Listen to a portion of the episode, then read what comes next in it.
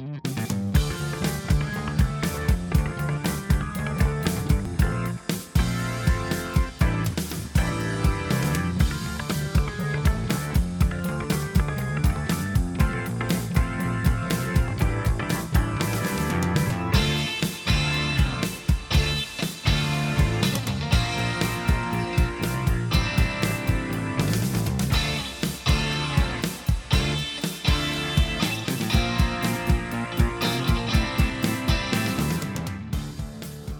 Martin, wie ist es eigentlich um deine Tauchkünste bestellt? Dazu möchte ich Folgendes sagen und mal schauen, ob du weißt, was ich damit meine.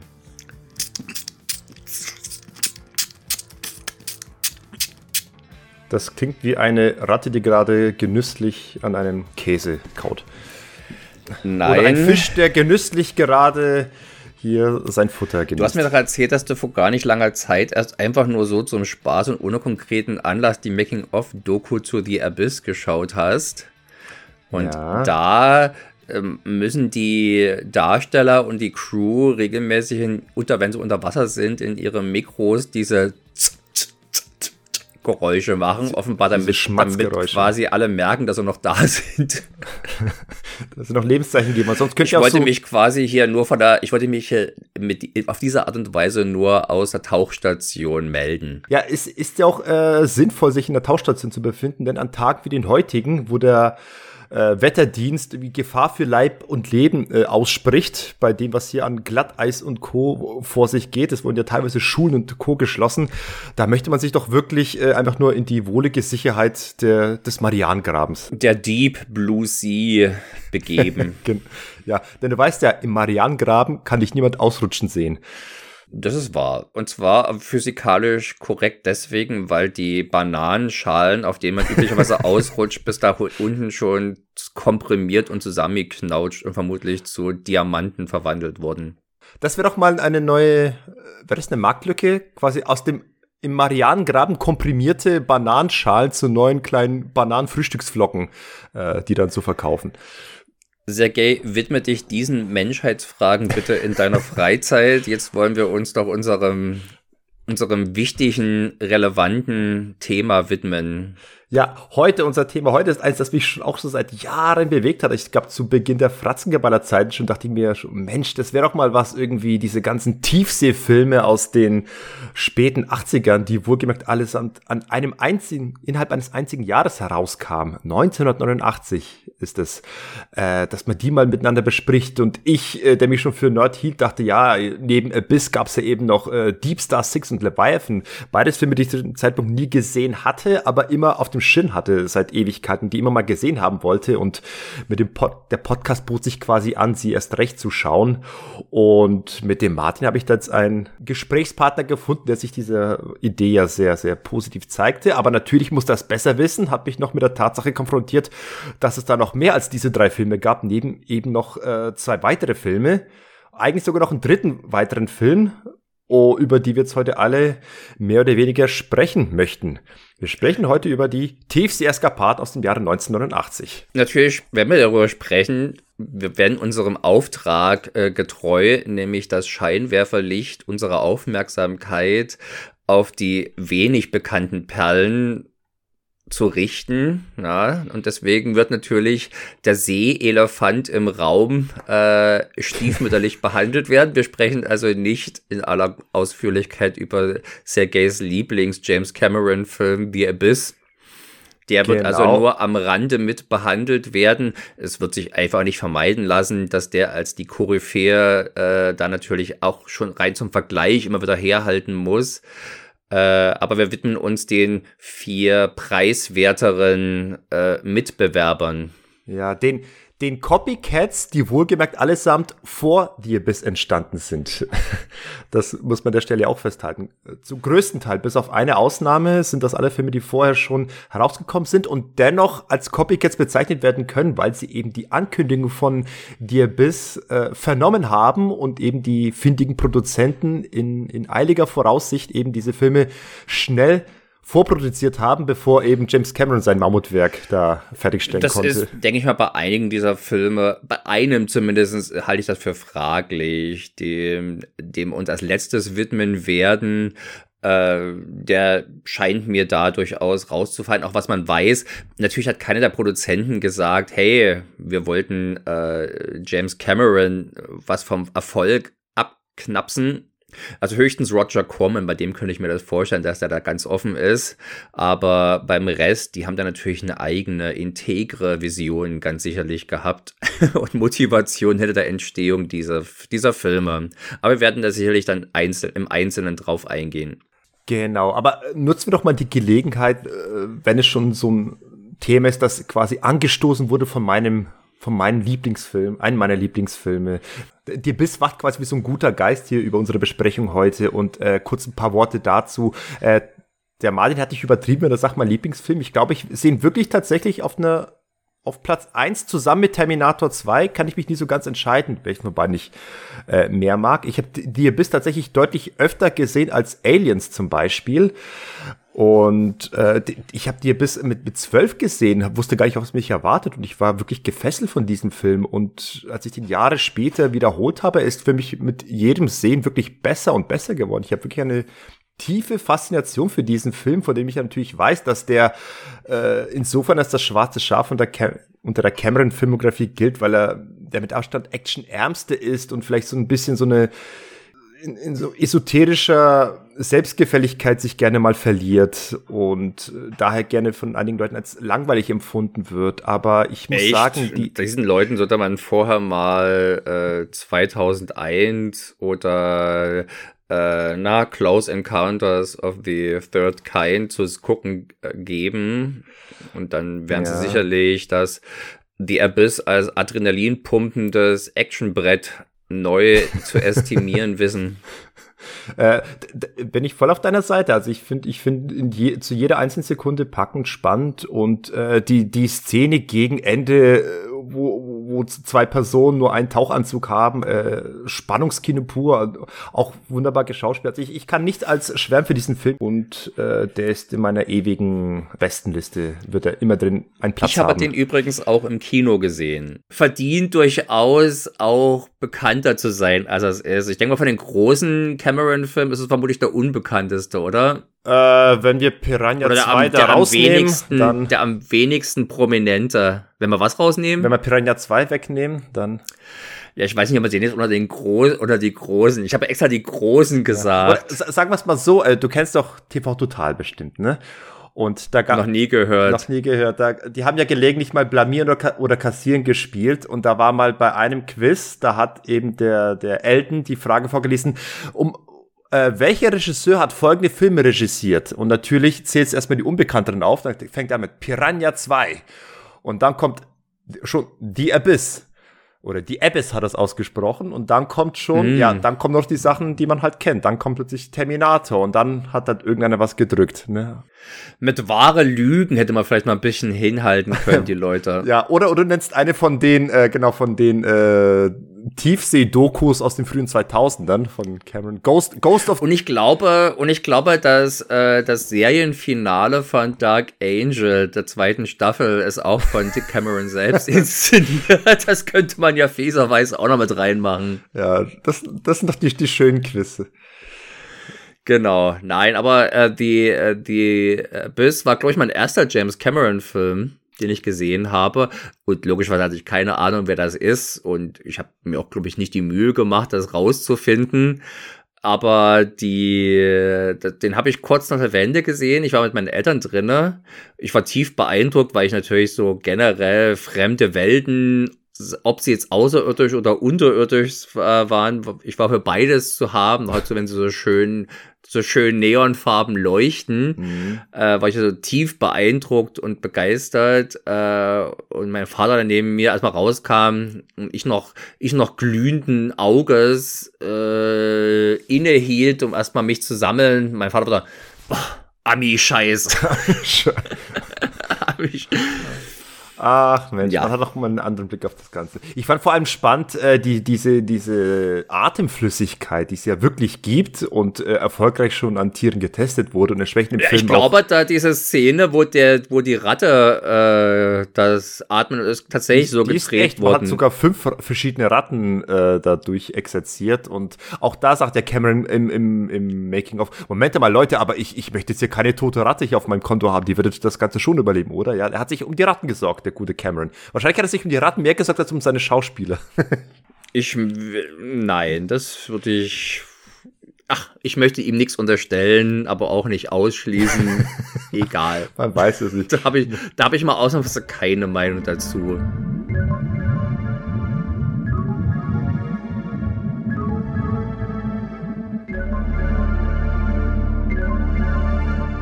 Vielleicht ist es doch ein anderes, was haben wir jetzt aktuell über diese Folge jetzt, über diese Filme hier sprechen, weil es wurde ja letztes Jahr im Dezember, äh, wurde ja The Abyss nochmal neu aufgeführt für, glaube ich, einen einzigen Tag irgendwo in den USA. Kann ja, man wieder so in die Kinos. zu lesen.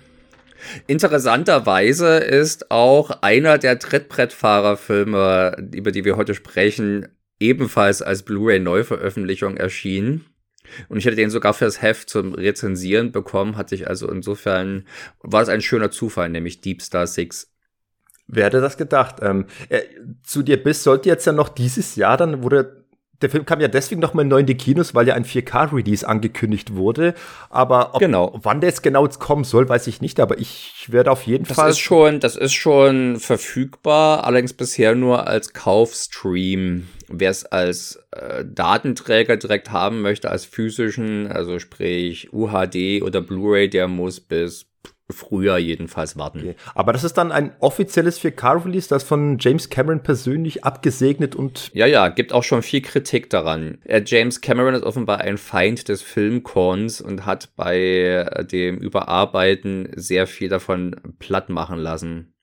Ich denke mal, mich wird es nicht so, mich wird es nicht stören und ich werde ihn sicherlich kaufen, damit ich endlich eine ordentliche Version davon zu Hause habe, die äh, Special Edition DVD, die ich mein eigen nenne, hat mich zu Zeiten, als ich noch einen 4 zu 3 Fernseher hatte, durchaus gut begleitet und fand ich, empfand ich angemessen. Inzwischen ist die aber natürlich eine Zumutung mit ihrem nicht anamorphen Bild und der zweifelhaften Normwandlung.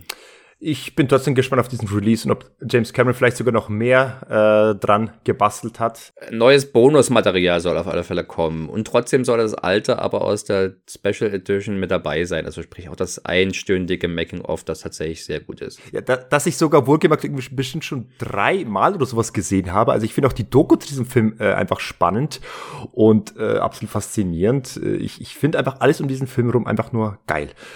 Und äh, ich habe vor allem auch die, jetzt diese, diese Besprechung zum Anlass genommen, um, ich, ich wollte vor allem wissen, ähm, was eigentlich Filme vorher, also die vor dir bis rausgekommen sind, aber in, in, sich in der Tiefsee angesiedelt haben, äh, was die anders gemacht haben, weil ich habe schon immer, durch diese Doku habe ich die Abyss wahrgenommen als irgendwie den Film, den großen technischen Meilenstein in Sachen Unterwasserfilmtechnik.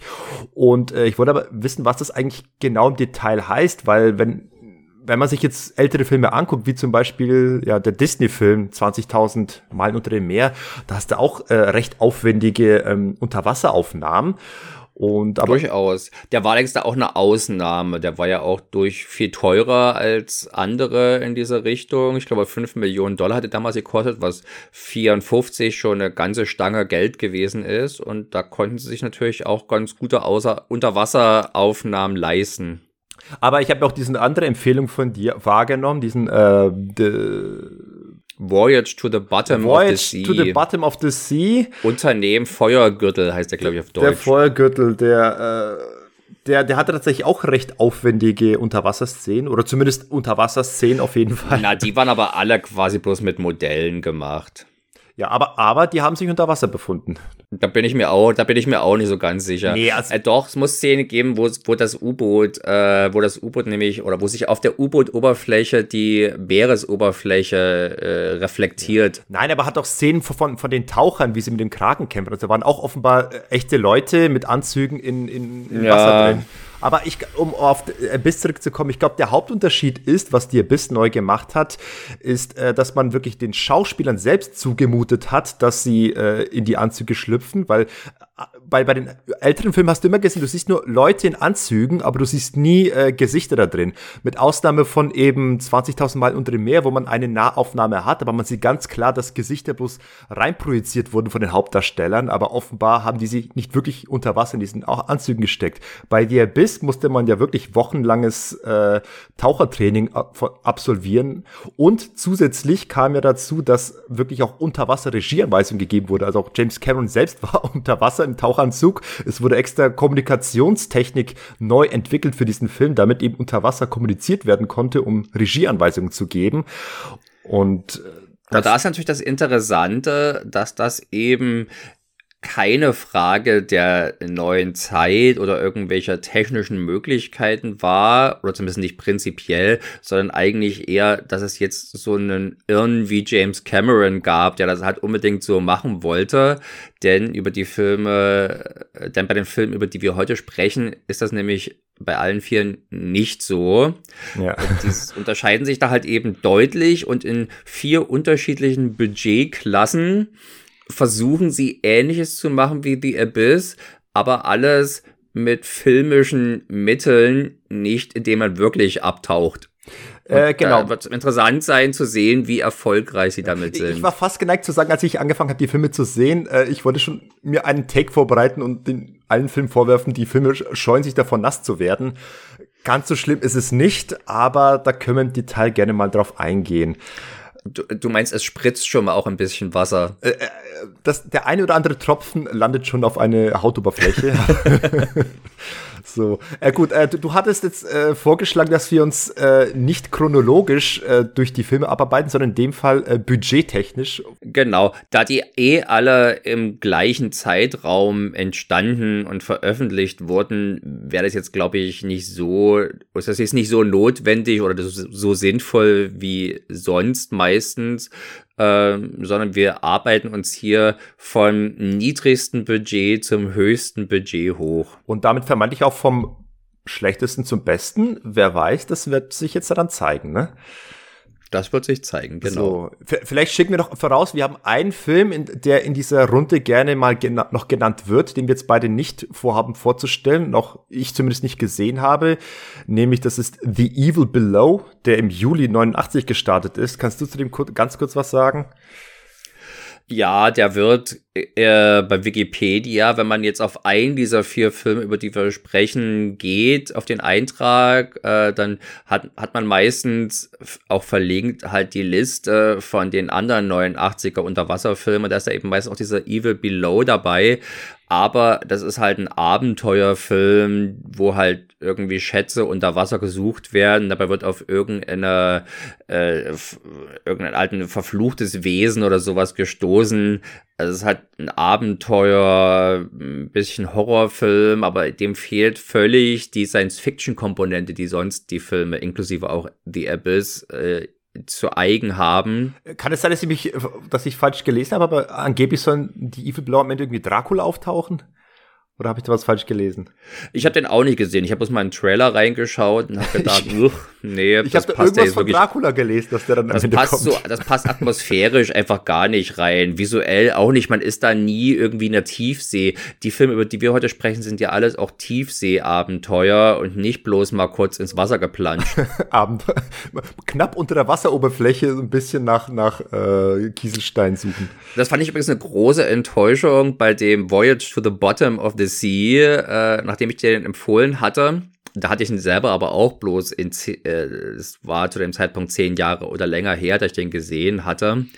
Und habe mir es also auch nochmal wiederholt, äh, in einer von diversen älteren Filmen. Ich habe eine ganze, wie, wie, wie ich das häufig mache, habe ich jetzt quasi eine gesamte Unterwasserfilmreihe äh, gemacht. Und über neuere werde ich dann auch am Ende nochmal ganz kurz sprechen, was so vielleicht als Ausblick äh, herhalten darf. Aber die sind ja bei Voyage äh, to the Bottom of the Sea gar nicht on the bottom of the sea, sondern meistens knapp unterhalb der Wasseroberfläche ja, und auch häufig auf dem Land oder so. Und äh, dementsprechend ist das also für Tiefseeromantiker schon etwas enttäuschend. Ja. Und wenn man zum Schluss im Marianengraben ist, sieht man da auch nichts. Da hat man halt äh, Probleme innerhalb des U-Boots. Also insofern ist das jetzt kein Vorläufer für die Abyss oder ja. auch für die anderen Filme, über die wir heute sprechen. Oder wenn du schon im U-Boot dich befindest, dann siehst du, dass die innen drin irgendwelche sehr hohe Betonräume haben, wo ich denke, das ist jetzt für mich auch kein überzeugendes U-Boot-Design von innen. Ja, also wer mal so einen Klassiker sehen möchte, der sollte auf alle Fälle sowas noch nicht oder so sie es noch nicht getan hat, mal den äh, 20.000 Meilen oder mehr von Disney, den Richard Fleischer Film anschauen. Der ist tatsächlich meiner Meinung nach hervorragend gealtert mit der Berücksichtigung ja, das ist eben kein taufrischer Film, äh, sieht schön aus. Im Vergleich zu äh, Voyage to the Bottom of the Sea fand ich, ist der 20.000 Meilen tatsächlich fast schon zeitlos. Und auch spannend ja, das ist sogar. Ja auch ein, das ist ja auch ein richtiger Klassiker, das andere nicht. Das andere nicht. Hast du und vorhin als Klassiker betitelt und so bin ich auch rangegangen und ich war schon sehr enttäuscht, was das eigentlich für ein Schnarchfest ist. Echt? Habe ich gesagt Klassiker? Äh, ja, aber du gehst Na ohnehin gut. sehr sorglos mit diesem Begriff um. Von das, ist eine, das ist eine dreiste Unterstellung, aber lass uns da jetzt nicht drüber diskutieren, sondern lass uns am besten gleich zum Eingemachten kommen. Gut, dann gehen wir mal jetzt, widmen wir uns mal den, den Herren der Tiefe. Genau, den Herren der Tiefe. Ich werde jetzt trotzdem immer der Vollständigkeit halber das Jahr mit angeben, in dem es entstanden ist. Ja, in dem Fall kannst du vielleicht sogar auf, auf, den Tag genau auch das Datum nennen. Ja, das habe ich mir jetzt nicht aufgeschrieben, weil es mich nicht interessiert hat. Das, das mache ich für dich. Üblicherweise finde ich das mit dem Entstehungsjahr ja einfach interessant, um es vom Kontext her einordnen zu können. Ja, Hier ändert sich ja am Kontext nicht. Die paar Monate oder Wochen äh, machen da jetzt, denke ich mal, die Situation nicht anders. Auch wenn, es ist jetzt, glaube ich, auch kein Film dabei, wo man jetzt sagen könnte, oh, der Mauerfall gegen Ende des Jahres hat da jetzt groß was geändert am Kontext.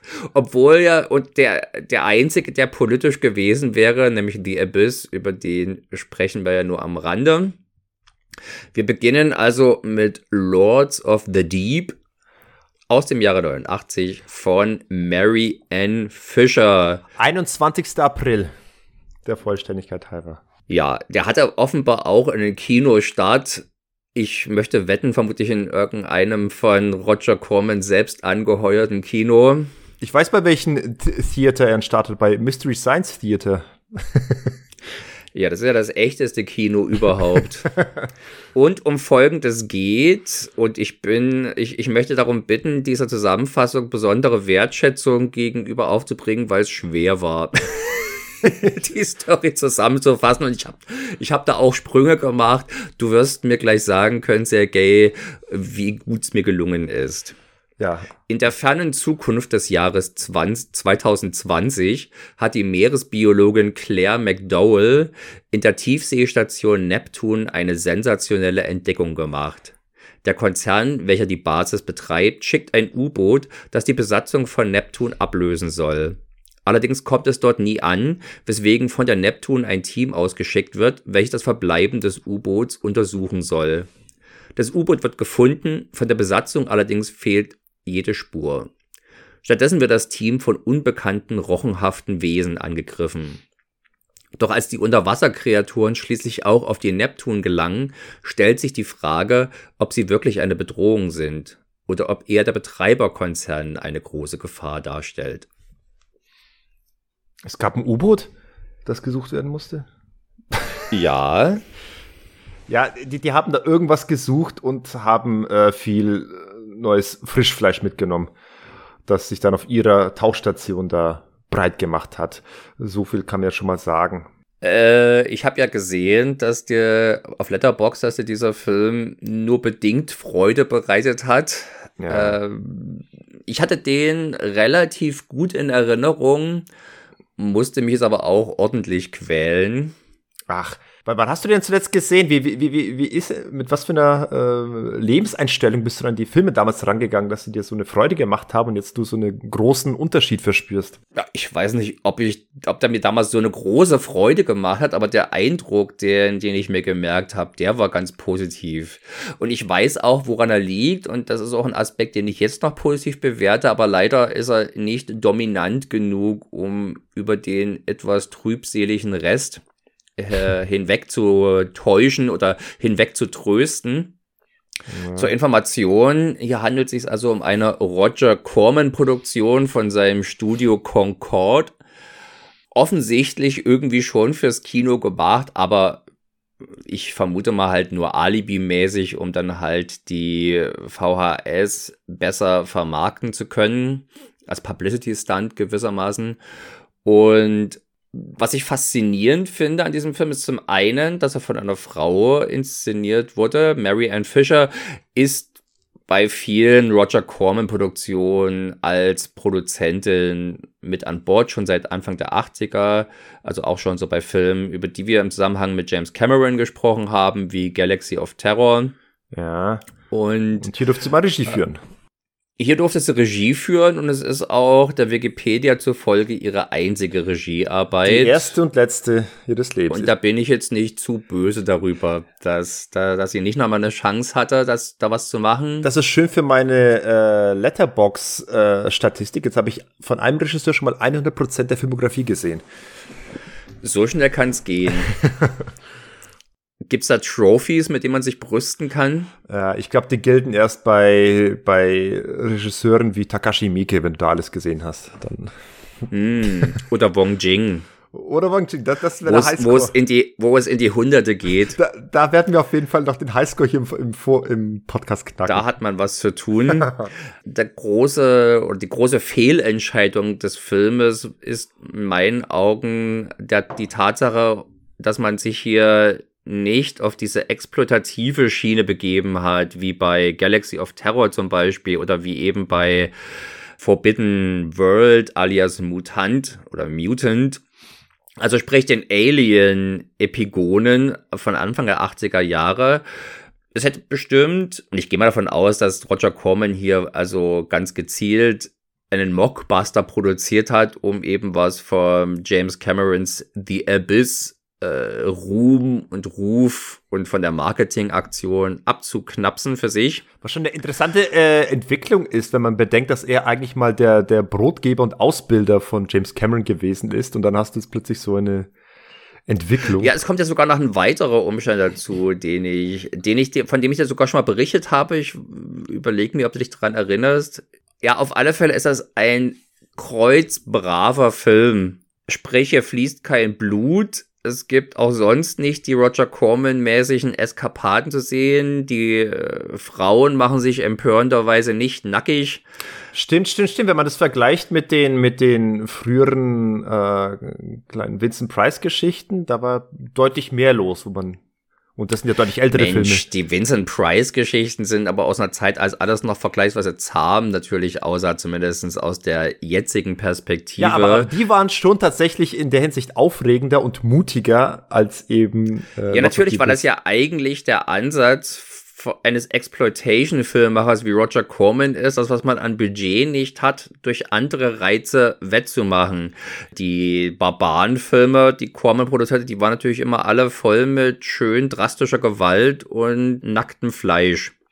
Mm. Und das hier, da, da fehlt's hier daran und stattdessen vertraut man offenkundig vollumfänglich auf die Handlung. Auf die, auf die Kraft der Charaktere und der, der. Auf die, auf die toll ausgearbeiteten Charaktere und das makellose Mimenspiel ihrer Darsteller. Ja. Und, und auf die, auf man, das hervorragende Setdesign, weil wenn ich ja, eine Sache auskotzt. Auf die, auf die, auf die üppige Präsentation also. Ja, also wenn ich mich bei einer Sache vor allem auskotze, auskotzen möchte, dann, dass ich diesen Film vor allem als sehr furchtbar unzeitgemäß ist, also dass er so hoffnungslos veraltet wirkt. Also offenbar hat man sich irgendwie an Requisite bedient, die schon irgendwie seit 50 Jahren da in, in ihren Requisitenschrank rumlungert und jetzt haben die Leute hier irgendwelche Anzüge an, womit der Film wirklich so mal 30 Jahre älter wirkt, als er eigentlich ist. Also die, diese komischen Klamotten, die sie tragen, die, die könnten die Leute, die hat man so für gewöhnlich, sieht man die bei, bei Ed, Ed Wood Filmen, die einen Science-Fiction-Anspruch haben.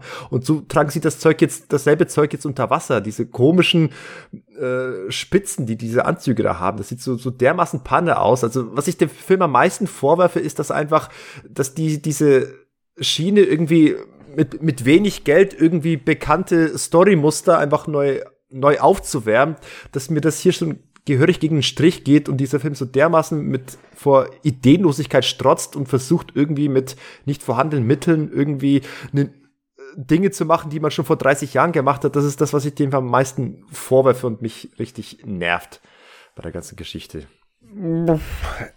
Die, die Anzüge sind jetzt nicht toll würde ich aber sagen, für diese Art preiswerter Produktion auch nicht unüblich. Also da gab es halt auch eine ganze Menge Alien-Verschnitte in den 80er Jahren, wo jetzt die Raumanzüge auch nicht viel toller aussehen. Da würde ich mich jetzt schon eher an den Kulissen stören, die natürlich auch äh, nicht gerade, die sehen halt weder authentisch noch irgendwie attraktiv aus äh, auch nicht Science-Fiction-mäßig, halt eher wie in einer preiswerten 50er Jahre Science-Fiction-Produktion, gerne auch aus italienischen Landen. Ja, ja. Und es ist kein Augenschmeichler. Und da kommen wir, da, da ist vor allem in einer eigentlichen Qualität des Filmes auch eine Krux denn ich finde, der Film hat nämlich durchaus was Positives zu bieten.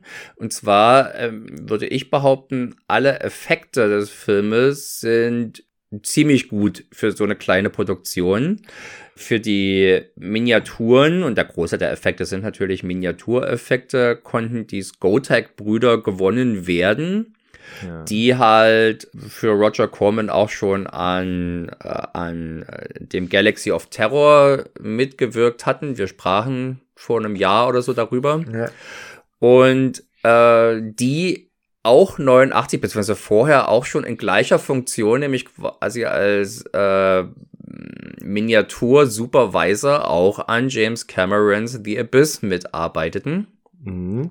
Und Dazu wurden sie auch befragt, warum sie jetzt ausgerechnet an so einer Billigproduktion mitdrehen, wenn sie doch hier auch bei Cameron beschäftigt sind. Und da meinten sie halt, na ja gut, es hat vier, vier Wochen Bezahlung, die nimmt man halt mal mit. Offenbar waren jetzt die Jobangebote für ihre spezielle, äh, ihren speziellen Fachbereich auch nicht so üppig, dass man sich jetzt, äh, dass, dass man einfach das Geld scheißen könnte. Ja, es war einfach äh, schnelles Geld. Ja, aber es sieht nicht nach schnellem Geld aus. Es sind wirklich schön gestaltete Miniaturen. Die Designs sind auch gut. Die U-Boote, die Station sieht von außen ziemlich cool aus. Selbst der Unterwasser, selbst der Unterwassereffekt ist ganz gut gemacht. Und umso störender ist dann, wenn nach so einer schönen Außenaufnahme dann der Schnitt kommt und wir uns im Inneren befinden. Das sieht halt visuell überhaupt nicht aus, als wäre das die gleiche Welt, in der eben gerade diese, diese coole Miniaturaufnahme äh, draußen spielte. Da würde ich dir beipflichten, also bei den Außenaufnahmen hatte ich auch nichts zu meckern. Ich war tatsächlich, glaube ich, auch überrascht, äh, wie relativ gut eigentlich da, diese Unterwasserstation von außen aussah. Äh, ich, ich meine, es gab auch eine Szene, wo diese Station irgendwie in Bewegung geraten ist und äh, von der Stelle gerückt ist. Sich das nicht ja, ja, es gibt so ein Erdbeben. Ja, genau, das ist, das fand ich auch überraschend gut gelöst. Also, wie gesagt, du hast vollkommen recht, die Außenaufnahmen sind gut gelungen und ich würde auch sagen, bei den Innenaufnahmen, zumindest wenn, äh, wenn hier und da ein bisschen Schleim und Schmatz gezeigt wird, dann das bisschen, was, ja. was der Film versucht zu zeigen, also diese, wenn sie dann diesen äh, diesen Tauchanzug öffnen und da statt ein Kopf, statt ein Gesicht nur noch irgend so ein Schleimbatzen drin liegt, äh, das sah als auch irgendwie ganz völlig okay aus. Und ja, also selbst die Sachen, wenn dann halt, denn da kommt die große Überraschung des Filmes, dass wir jetzt hier eigentlich nicht mit einem Alien-Verschnitt unter Wasser zu tun haben, worauf die anderen Filme nämlich alle hin, hinauslaufen. Der Film läuft tatsächlich halt eher die, die Abyss-Schiene, ein freundliches Alien. Genau es sind gar nicht so schlechte äh, Außerirdische und es sind tatsächlich Außerirdische, so werden wir später noch erfahren. Und wir lernen also auch das Habitat äh, dieser Alien-Kultur unter Wasser kennen und auch das sieht meiner Meinung nach ziemlich cool aus. Also in The Abyss hätte ich mich natürlich daran gestört, wenn das dort so ausgesehen hätte. Aber wenn man hier vorher diese rumpeligen Kulissen der Station äh, kennengelernt hat, dann ist diese, dann ist halt diese Höhle, dieses Höhlensystem sieht natürlich ganz ja, cool aus. Ich habe nur nicht verstanden, wo das genau ist. Das ist quasi einfach ein, als Nachbarraum hat sich das einfach an, angedockt an das, äh, an die Unterwasserstation irgendwie, wo man bequem irgendwie äh, sich quasi hineinbewegen konnte und oh Wunder, da taucht einfach mal so völlig. Nein, man schwimmt dann doch runter mit Anzügen, dachte ich. Nee, die sind doch da ganz normal in ihren normalen Schlafanzügen, laufen die da doch rum in diesen. Oder die werden, der, der Film hat auch eine irgendwie übernatürliche Komponente. Es gibt also Visionen und die Außerirdischen tele äh, kommunizieren telepathisch offenkundig. Vielleicht werden die da einfach hingebeamt, könnte das sein? Nein, sie, sie guckt ja doch so, durch so ein Fenster durch durch und sieht dann diese, dieses rosa Gemäuer und kommt da durch irgendeine Tür einfach dann. Ach so, na dann war es so. Ich bin da ganz ehrlich, ich habe bei dem Film regelmäßig den Anschluss verloren. Ja, willkommen in meiner Welt. Deswegen, genau solche Dinge, die habe ich da nie ganz verstanden. Was, wo, wie kommt die jetzt irgendwie dahin? Und dann taucht in, diesen, in dieser rosa Höhle plötzlich aus dem Nichts eine Figur auf, die tot geglaubt wurde und auch so richtig so völlig unspektakulär kommt sie einfach so ins Bild reingelaufen. Ach, da bist du ja. Ich dachte, du wärst tot, Mensch.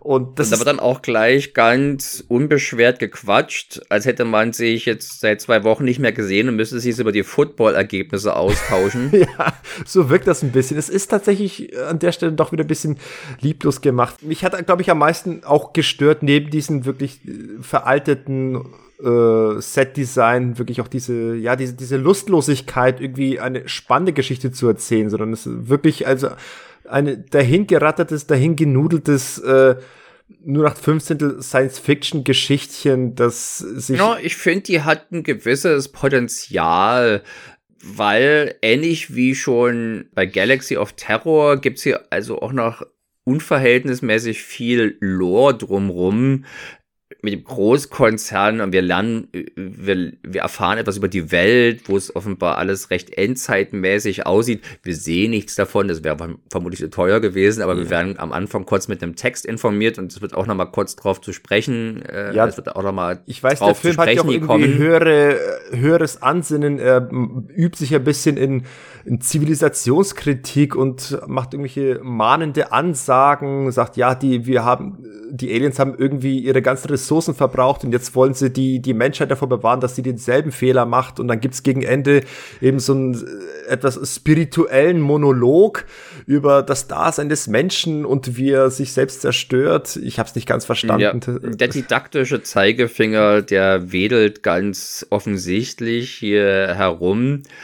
Man muss ein weiterer Aspekt, warum dieser Film jetzt nicht gerade eine Freude ist zu schauen, ist halt auch ein Sound, äh, ein saumäßiger Soundmix, äh, der auch klingt, als wenn es irgendwie eine üble Kopie aus den 50er Jahren wäre. Die Dialoge sind teilweise schwer zu verstehen.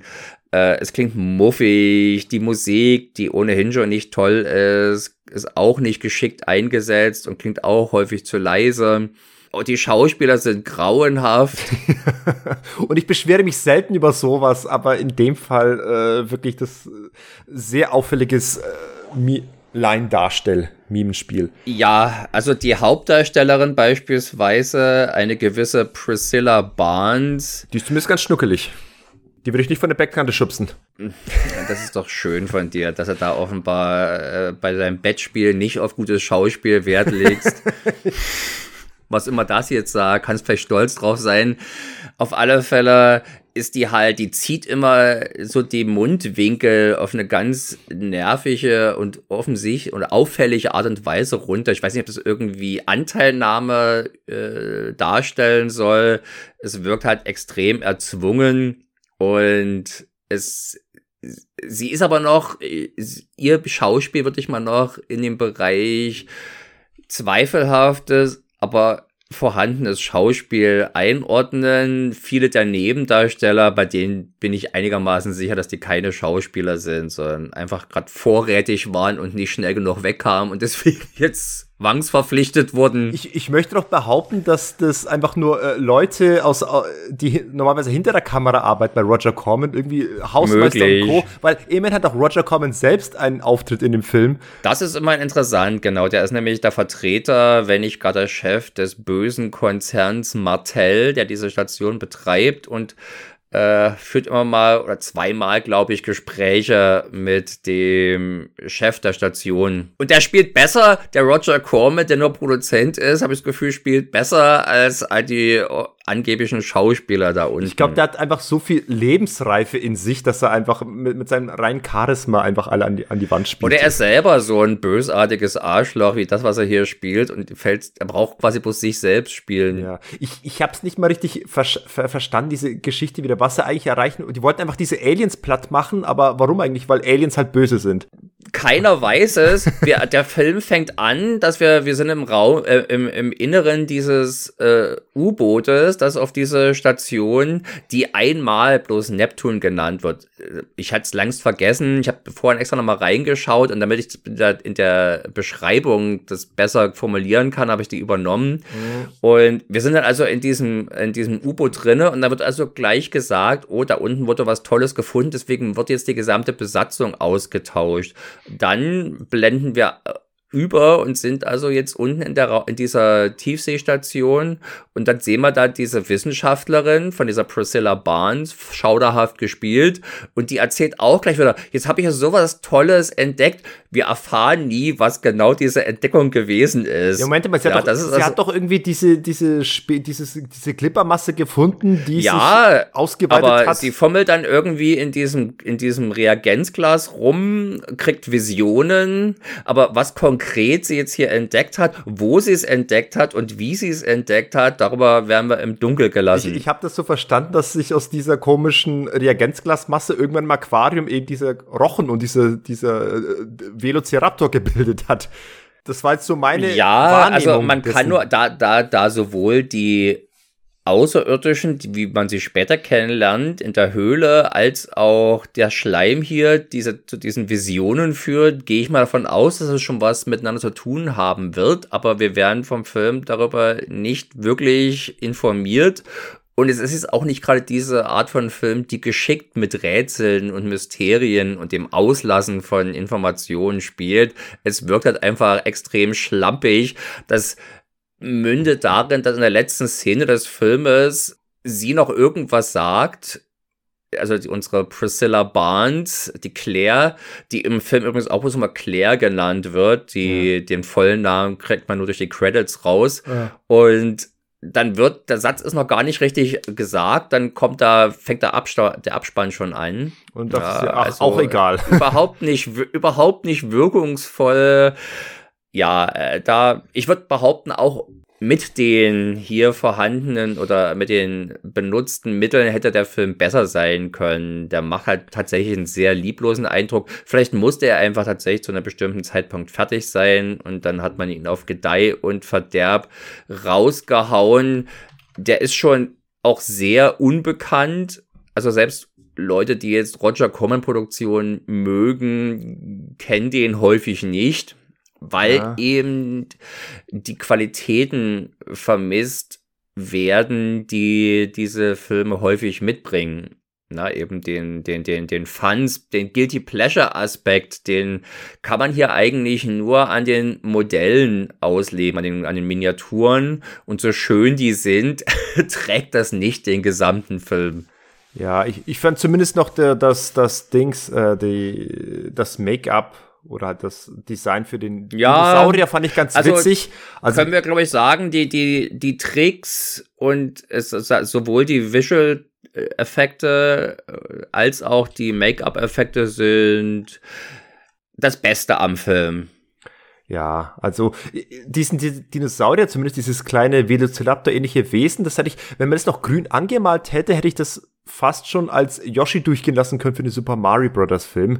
Den, den gab's damals noch nicht. Ja, den gab's damals noch nicht, aber der ist ja deutlich irgendwie düsterer, bösartig ausgefallen. Ich dachte, so ein bisschen mehr Niedlichkeit, also so ein bisschen mehr wie bei Lords of the Deep und äh, da hätte der Yoshi dann gepasst beim Mario-Film, aber So nicht. Noch, äh, noch eine kleine Information. äh, Roger Corman verwertet ja gerne aufwendigere Filme seiner äh, Szene, seiner Filme wieder. Mhm. Und die diverse Miniaturaufnahmen dieses Filmes fanden sich dann 1995 in The Alien Within alias Origin Unknown wieder einem weiteren Unterwasser-Horrorfilm, der tatsächlich ein ganzes Stück besser ist und bei dem äh, der gute Mensch, wie heißt denn der McDowell mit Vorname? Roll McDonald, ja. McDowell? Äh, Ro Welchen McDowell meinst du denn? Mit Roddy, Roddy McDowell. Ach so, der aus, äh, Peter Vincent. Falls du den aus, Fry, aus Fright Night meinst. Genau. Normale Menschen kennen ihn natürlich eher aus Planet der Affen. Aus der Planet der Affen-Reihe. Oder aus äh, eine Klasse von 1984. Das stimmt. Da kennen ihn, da kennen ihn echte Cineasten her. Nein, äh, Peter Vincent ist, da ist die Rolle von ihm. Er wird unsterblich als Peter Vincent in die Annalen der Filme. Ja, und natürlich habe ich mir diesen Alien Within auch ausge, äh, angeschaut. Der ist noch rarer als äh, dieser hier. Und äh, macht, obwohl er ähnliches Budget halt, äh, macht er deutlich mehr Spaß, ist äh, zügig erzählt, schön ist er auch nicht, aber hat zumindest so als, als, als lustiger, unterhaltsamer Billigfilm seine Berechtigung. Ich würde mal sagen, wir schließen mal Lords of the Deep ab, weil äh, ja. wir haben noch äh, mehrere Filme, noch viel mehr Filme vor uns, aber zumindest äh, möchte ich sagen, dass ich es eigentlich noch spannend finde, über Roger Corman zu quatschen. Ich hätte eigentlich noch ein paar mehr Takes und Fragen zu Roger Corman selbst gehabt. Wir können mal kurz festhalten, er hat eigentlich Produzententätigkeit, seine letzte ist im Jahre 2021. Also der Mann ist eigentlich immer noch bis in die jungen Jahre, bis in die jüngsten Jahre äh, immer noch tätig. The Jungle Demon von 2021. Keine Ahnung, ob du den gesehen hast. Aber die Liste ist lang. Und ich, ich, ich plädiere dafür. In den Zehnerjahren hat auf jeden Fall auch noch irgendeinen neuen Magda Kaskos-Film produziert. Ein Magda Kaskos-Actionfilm. Ja. Ich bin auf jeden Fall dafür, dass wir uns mal äh, bisschen dedizierter dem guten Roger Corman widmen. Ich persönlich habe ja schon äh, seit Ewigkeiten plädiert, dass wir uns mal an einigen seiner Edgar Allan Poe-Verfilmungen widmen. Gerne aber auch was anderem. Es muss Zu unserem unserem, zu unserem äh, Themengebiet passen doch aber eher seine Barbarenfilme, die Deathstalker-Reihe zum Beispiel. Dem stelle ich mich auch nicht quer, aber wir können uns auf jeden Fall mal ein bisschen in, in größerer Breite mal über Roger Corman unterhalten und klären wir mal die Frage, wer eigentlich der größere Exploitationist ist, er oder Godfrey Ho. Ich kann dir sagen, wer der Bessere ist. das, das hebst du auch für den Cast. Der Cliffhanger an dieser Stelle. So. Das wird eine gigantische Überraschung. Genau so. Wollen wir zum nächsten Film? Komm, kommen wir zu Lords of the Deep. Äh, leider Schnarchfest vor den Herren. Billig, lieblos, aber vielleicht eine interessante Randnotiz, gerade für unser heutiges Thema. Genau. Der ist der nächste schon ein bisschen ein anderes Kaliber, zumindest aus meiner Perspektive. Wir sprechen über The Rift, auch angeblich irgendwo bekannt als Endless Descent. Deutsch nennt er sich Sirene 1 ist 89 produziert worden, aber erst im Frühjahr 1990 dann veröffentlicht. Hat sogar einen Kinostart in Deutschland bekommen von 20th Century Fox. Ja. Da und, hatten doch mal Leute Vertrauen. Und war eine, eine spanische Produktion, ne? Ähm, eine multinationale, aber auf jeden Fall eine englischsprachige. Regie führt ein gewisser Juan Piquer Simon. Mm. Ein spanischer Regisseur, der schon einen Schneckenhorrorfilm namens Slugs produziert hat. Oh, ja, der, der, der spricht ja auch äh, sehr spannend zu werden. Habe ich leider nicht gesehen, aber Schneckenhorror klingt doch eigentlich nicht verkehrt.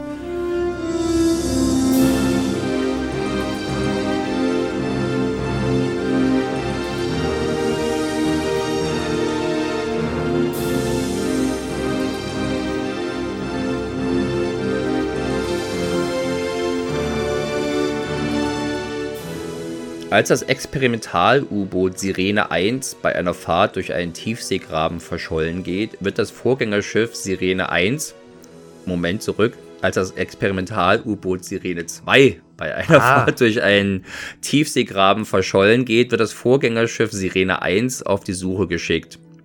An Bord befindet sich der Konstrukteur des Schiffes. Zusätzlich ist die Sirene 1 mit, einem erfahrene, mit einer erfahrenen NATO-Crew bemannt. Erst in extremer Tiefe empfängt man ein Signal von der Blackbox des vermissten Schiffes und obwohl in dieser Tiefe eigentlich kein Leben möglich sein sollte, wird die Sirene 1 von aggressiven Pflanzen angegriffen. Doch diese Pflanzen stellen nicht die letzte Gefahr für Schiff und Leute dar, führt das Signal sie doch in einen unterirdischen Höhlenkomplex, wo weitere Überraschungen auf sie lauern. Kann ich ja gleich mal sagen, äh, dafür, dass ich vorher von sowohl Lords of the Deep und The Rift vorher nichts gehört hatte und du mir eben die beide als äh, zwei noch etwas günstigere Alternativen zu den beiden anderen Abyss-Alternativen nanntest, bin ich eben nach Lords of the Deep an The Rift mit derselben Einstellung rangegangen, nämlich jetzt einen absoluten schnarchigen Billigheimer zu sehen. Und ja, aber gut, dass du erst, dass du erst den äh, Lords of the Deep geschaut hast und dann den hier. Ja, ins, insofern war das eine Bereicherung für diesen Film, weil dann ist man doch positiv überrascht, dass man doch äh, ordentliche Production Values vorgesetzt bekommt, zumal er diesmal auch zumindest mit zwei Darstellern einigermaßen semi-prominent besetzt ist, aber auf in jedem Falle charismatisch. Und damit, allein auf der Ebene hat dann schon der Film äh, ordentlich Pluspunkte. The Rift. Auf alle Fälle. Es ist also eine in Spanien gedrehte Produktion. Interessant finde ich, dass äh, zwei dieser Fil zwei der Filme, über die wir heute sprechen, inklusive dieses hier, äh, dass bei zwei dieser Filme Dino De Laurentiis seine Hände im Spiel hatte. Mhm. Beide Filme sind auch von einem Mitglied des Laurentiis, des De Laurentiis Clans produziert. Äh, der Dino selber, also der bekannteste Mann, sagte Dino De Laurentiis was? Ja, natürlich. Der Vater von Susanne Laurentis. Nee, eben nicht, aber fast. Von bitte wem? Das ist die, die großartige Regisseurin von Mutant Man, aber dafür gibt, darüber gibt es später in einem anderen Podcast mehr zu hören. oh Gott. Fällt dir vielleicht noch was anderes im Zusammenhang mit Dino de Laurentiis ein? Ja, Armee der Finsternis. Ja, ich sehe schon, du zäumst das Pferd von hinten auf. Ja. Also ein eine legendärer italienischstämmiger Produzent, dem wir solche Sachen wie äh, Barbarella als Produzent wohlgemerkt, äh, diverse Charles Bronson Klopper inklusive Deathwish, äh, Flash Gordon, Dune, Schweigen der Lämmer und Nachfolger äh, und viele Filme mehr verdanken. Ich, ich kenne den Film, glaube ich, seitdem ich das Internet für mich entdeckt habe, Dino de Laurentiis. Also ich kenne ihn auf jeden Fall, aber ich hätte jetzt äh, bei weitem jetzt nicht so viele Filme nennen können wie du. Ich habe gerade eben noch mal kurz sein Gesicht gegoogelt und wow, hat der eine breite Fresse gemacht mit dem Comic, ey. So, und der ist halt als als Executive Producer, allerdings ohne Credit, äh, sowohl an The Rift als auch an Leviathan beteiligt, was schon irgendwie verblüffend ist, dass er dachte, okay, nach Leviathan, der ja zuerst gedreht wurde, machen wir noch einen billigeren Vertreter dieses Genres. Moment, Moment, äh, kurze Anekdote. Ich, ich glaube, in der Arnold Schwarzenegger-Doku kam es da auch zu einer Begegnung mit, mit äh, zwischen Arnold Schwarzenegger und Dino Ja, ja, Conan, Red, die Leuten Conans, Red Sonja. Ja, genau, Conan, genau. Da gab es doch irgendwie den wunderschönen äh, Begegnung, wo die wunderschöne Szene, wo Arnold Schwarzenegger meinte, warum braucht, braucht so ein kleiner Mensch einen so riesengroßen Schreibtisch? Und daraufhin wurde Schwarzenegger des, des Büros und des Gebäudes verwiesen. Mhm. Okay, das nur am Rande. Respekt muss man lernen. Genau. Ja, der ist also hier beteiligt. Es sind also gewissermaßen große Namen beteiligt. Äh, noch ein weiteres, nicht meiner Meinung nach interessantes Titbit ist der Umstand, dass ein Mann hier auch bei drei Filmen, über die wir heute sprechen, beteiligt ist, nämlich Ron Cobb. Der offizielle Production Designer von Leviathan ist sowohl hier als auch an Nee, aber den sprechen wir ja nicht richtig äh, an The Abyss als äh, Conceptual Artist mit beteiligt. Ja, also an drei Unterwasserfilmen hat er mitgearbeitet. Vielleicht hat er sich da eine Expertise im ersten angeeignet, die die Produzenten der anderen Filme dazu bewogen hat, ihn auch noch anzuheuern. Ron Korb, sagt dir der was? Nein, der sagt mir nichts das ist so ein relativ legendärer Production Designer. Er ist der Mann, der den Nostromo in Alien kreiert hat. vom Design Ach, her. das war nicht der Und Giga, der hat nur das Alien dann gemacht. Der Giga war nur für die Alien-relevanten Sachen, also direkt dem Tier, also dem Vieh Das, und seiner schleimigen Umgebung. Äh, das ganze Mecha-Design ist nicht von Giga. Ah, okay. Ja, und hat, Ron Cobb hat auch noch bei, bei äh, Conan zum Beispiel Production Designer gemacht, bei Last, bei Last Starfighter. Ach, schau, hier bei, bei den ersten John Carpenter-Film Darkstar sehe ich hier, habe ich sie doch eben Aliens, Ja, er auch mitgemacht. Star Wars, Total Recall, Southland Tales. Genau. Und jetzt halt eben auch in offenbar nicht ganz so wichtiger Funktion auch an The Rift. Und ich würde mal sagen, das was, welche sind denn eigentlich die Schauspieler, die du kanntest? Äh, Also die beiden Prominenten auf jeden Fall ähm, Arlie Emery als erstes, der Sergeant Gunnery Mhm. Hartman aus Full Metal Jacket, dem man offenbar jetzt, äh, der jetzt ein Patent hatte auf Der hier fast seine Rolle wiederholt, möchte man sagen, äh, oder? das nicht, also er ist hier nicht so am Fluchen und Leute zu Sau machen, Nee, aber das stimmt, aber so von seiner Autorität her und seiner dezent ungnädigen Art und Weise mit Untergebenen umzugehen. er ist natürlich dafür bestimmt, irgendwie sehr, sehr respektable, autoritäre äh, Rollen anzunehmen. Also ich kann mir jetzt nicht vorstellen, dass er mal irgendwie einen schüchternen Jungen spielt, der versucht, irgendwie äh, die Liebe fürs Leben zu finden. Das wäre, glaube ich, nicht so seine Rolle. Und er wiederholt auch eine, einen Satz aus Full Metal Jacket. Ich hab's vergessen. Egal. Ich habe ihn tatsächlich leider äh, größtenteils auf Deutsch gesehen, von daher kann ich jetzt die Szene jetzt nicht ausmachen, weil das haben wir jetzt Na so. Genau. Äh, die, die, der andere Schauspieler ist natürlich, und ich habe, ich gebe zu, ich habe vorhin seinen Namen nicht nennen können. Ich habe jetzt erstmals mir, äh, weil ich sein Gesicht wiedererkannt habe und aus zwei Filmen ja vorher kenne. Ich glaube, die meisten werden sein Gesicht aus zwei Sachen kennen. Und jetzt habe ich mir mal seinen Namen gemerkt. Ray Wise. Äh, man kennt ihn als eben den Vater von Laura Palmer von der Twin Peaks Serie. Aber eben noch vor allem als einen der schmutzigen, schmierigen Schergen äh, von, von Clarence. Bodica, Bodica. Bodica aus Robocop. Er ist, Und er ist natürlich der Vater von Robin Scherbatsky aus How I Met Your Mother. ach ja, da kommt der Für Robin. die etwas jüngeren Zuschauer. die hier alle zuhören. Die ganzen How I Met Your oder, Mother die, Fans Ju- sind oder die jung gebliebenen, wie mich beispielsweise. Genau. Action-Gülle-Fans könnte natürlich aber eher noch Hauptdarsteller Jack Scalia, der also den, den äh, Konstrukteur dieser äh, schönen U-Boote spielt, ein Begriff sein. Der hat nämlich, der hat eine ganze Menge Zeugs gemacht, aber äh, B-Action-Fans könnten ihn als Hauptdarsteller diverser von Richard Peppeln gedrehter äh, PM Entertainment Action Vehicle kennen, wie zum Beispiel Dark Force alias The Silencers oder T-Force. Also hier ist ein anderer Film, T-Force. Und äh, die sind alle auch so ein bisschen Science-Fiction-lastig. Vielleicht sprechen wir über die auch mal, das würde sich ja durchaus mal anbieten Du, über die. PM äh, ist ein gern gesehenes Thema hier. Das ist ja. Welcher Podcast kümmert sich sonst um PM Entertainment Filme? Wir- Das ist unsere Aufgabe, Martin. Wir haben sie bisher ja noch relativ stiefmütterlich behandelt. Das sollten wir vielleicht mal für dieses Jahr uns als frohes, als, als frohes Unterfangen wir kommen mit vornehmen. einer Riesenbombe, mit einer Triple-R-Bombe kommen wir zurück.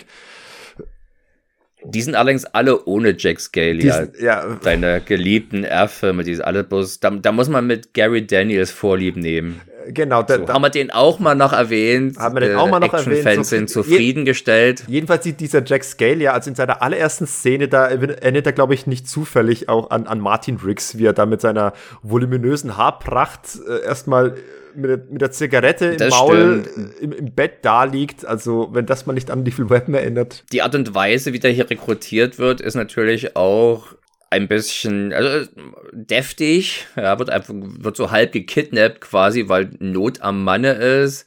Es ist jetzt ein Film, der, der ist vielleicht schon der, der flapsigste von diesen vier Filmen, über die, heute, über die wir heute sprechen. An, dem, an Bord dieses U-Boots wird zum Beispiel durchaus auch mal geraucht. Es sieht auch tatsächlich vom Design her, hat es mich so ein bisschen an die eher 50er Jahre Filme erinnert. Sieht so ein bisschen retro, kitschig aus. Hat seinen Charme. F für meinen Geschmack liegt die Qualität des Filmes vor allem am Tempo Ja. und an schönen, auch visuellen Einfällen, dass man also selten lange an irgendeiner Stelle verweilen muss, dann kommt schon wieder das nächste. äh, Abenteuer oder das die nächste Begegnung, die irgendwie interessant sein ja, könnte. Es geht flott zur Sache und es wird auch insofern spannend, weil ja unser Hauptdarsteller erstmal Probleme hat, äh, Anschluss zu finden oder keinerlei Zuspruch erhält von der Mannschaftsbesatzung, weil alle in ihn irgendwie den großen Verräter oder den großen inkompetenten Despoten sehen, der irgendwelche schlechten Baupläne freigegeben hat, die jetzt irgendwie diese, diese Rene ja. zum Sinken ver verursacht haben und der muss, ist jetzt eben dort, um das irgendwie dem nachzugehen und gegebenenfalls seine, seine Haut wieder reinzuwaschen. Und wie sich herausstellt, steht natürlich eine große Intrige dahinter das ist ein Thema, das zumindest drei der vier Filme durchzieht. Es gibt nämlich in dreien von vier Filmen, und ich vermute mal, das wird einfach bei Alien entlehnt sein, eine finstere Firma, die äh, das eigentlich Böse oder Schlechte darstellt. Und die haben halt auch hier Experimente gemacht, wie man es eben so macht. Gerne auch in der Tiefsee. Und unser Held kriegt da jetzt halt für äh, das Versagen oder für die äh, Fehlentscheidungen die Schuld zugeschoben. Es ist, man sollte sich ja nicht zu viel Gedanken machen. Also es ist jetzt keine Handlung, die durch besondere Plausibilität besticht. Ja. Abgesehen davon, äh, ich habe es ja schon öfters erwähnt, ich glaube, dass man kann lieber ein Lied davon singen, von meinen Zitaten diesbezüglich, dass ich auch hier die Handlung insofern nicht verstanden habe, also äh, es fällt mir einfach nur schwer, ähm, ein, ein Gesamtbild zu entwickeln. Ich sehe, ich kann natürlich erkennen, dass hier irgendwie Versatzstücke aus bekannten Geschichten verwendet werden. Ich kann sehen, ja, hier wurde eine Trige gesponnen, hier wurde versucht, äh, ihn aufs Ohr zu hauen, äh, ihn übers Ohr zu hauen. Äh, aber im Einzelnen kann ich diese ganzen Puzzleteile nicht zu einem großen, vernünftigen Bild zusammensetzen. Und ich weiß nicht, ob das tatsächlich der Film hergibt, dass das möglich ja, es ist. Es gibt kein vernünftiges Bild, deswegen lässt sich das auch nicht äh, zusammensetzen. Allein, alleine schon die Art und Weise, wir haben es ja also irgendwie mit einem zivilen U-Boot zu tun, auf das dann aber eine militärische Besatzung äh, oder Besatzung inklusive eines äh, Hauptmanns, also eines militärischen, eines Offiziers kommt, der dann auch über die Zivilisten mit barschen Methoden verfügt und befiehlt. Ja. Und das alleine erscheint schon mal bei so einer heiklen Mission ein bisschen fragwürdig, warum jetzt hier so eine bunt gemischte äh, Besatzung unterwegs ist. Äh, Wenn es so heikel ist, wäre es doch vielleicht besser, ein eingespieltes Team loszuschicken. Und warum es jetzt auch nicht dieses U-Boot sein muss und warum auch der Konstrukteur, der jetzt vielleicht mit, mit dem Tiefseetauchen auch seine Probleme haben dürfte, warum der jetzt unbedingt mit dabei sein muss, das sind alles Fragen, die dieser Film nicht beantwortet und man tut gut daran, sie gar nicht erst zu stellen. Ja, aber darüber hinaus gibt's doch noch ähm, auch so Szenen, wo ich denke, was zum Teufel, wieso? Also die, die, die, eine der dümmsten Szenen im Film, wo ich einfach irgendwie, wo ich überhaupt kein Verständnis für habe für diese Charakterdoofheit ist, äh, wenn einer der Besatzungscrews äh, die, die haben ja irgendwie auch ähnlich wie bei Lords of the Deep haben die irgendeinen Schimmel entdeckt und den haben sie eben aufs, bei sich jetzt äh, plötzlich in, in den Innenräumen ihres, ihres U-Boots und dieser Schimmel breitet sich nee, aus. Das scheint ein Rest, das scheint das Gift von diesem Gras zu sein, auf das sie da äh, bei der ersten Unterwasserstation ja, stolpern. Jedenfalls haben sie irgendwie diesen Schimmel in einem Raum richtig ausbreiten lassen und irgendwann kommt dann einer rein und, und stellt dann fest, dass der ganze Raum durchseucht ist, voll mit Schleim und mit irgendwelchen Tentakeln und mit äh, irgendwelchen riesenlangen äh, äh fleischigen Ästen, die sich da gebildet haben. Und was ist natürlich das Erste, was man macht, wenn man so einen völlig entstellten Raum sieht, so einen verseuchten Raum sieht? Natürlich, ich, ich nähere mich diesem Schleim und, und fahre mit der Hand mal schön diesen, diesen schleimigen Ast entlang. Und oh Wunder, das Ding spritzt dir plötzlich ins Gesicht.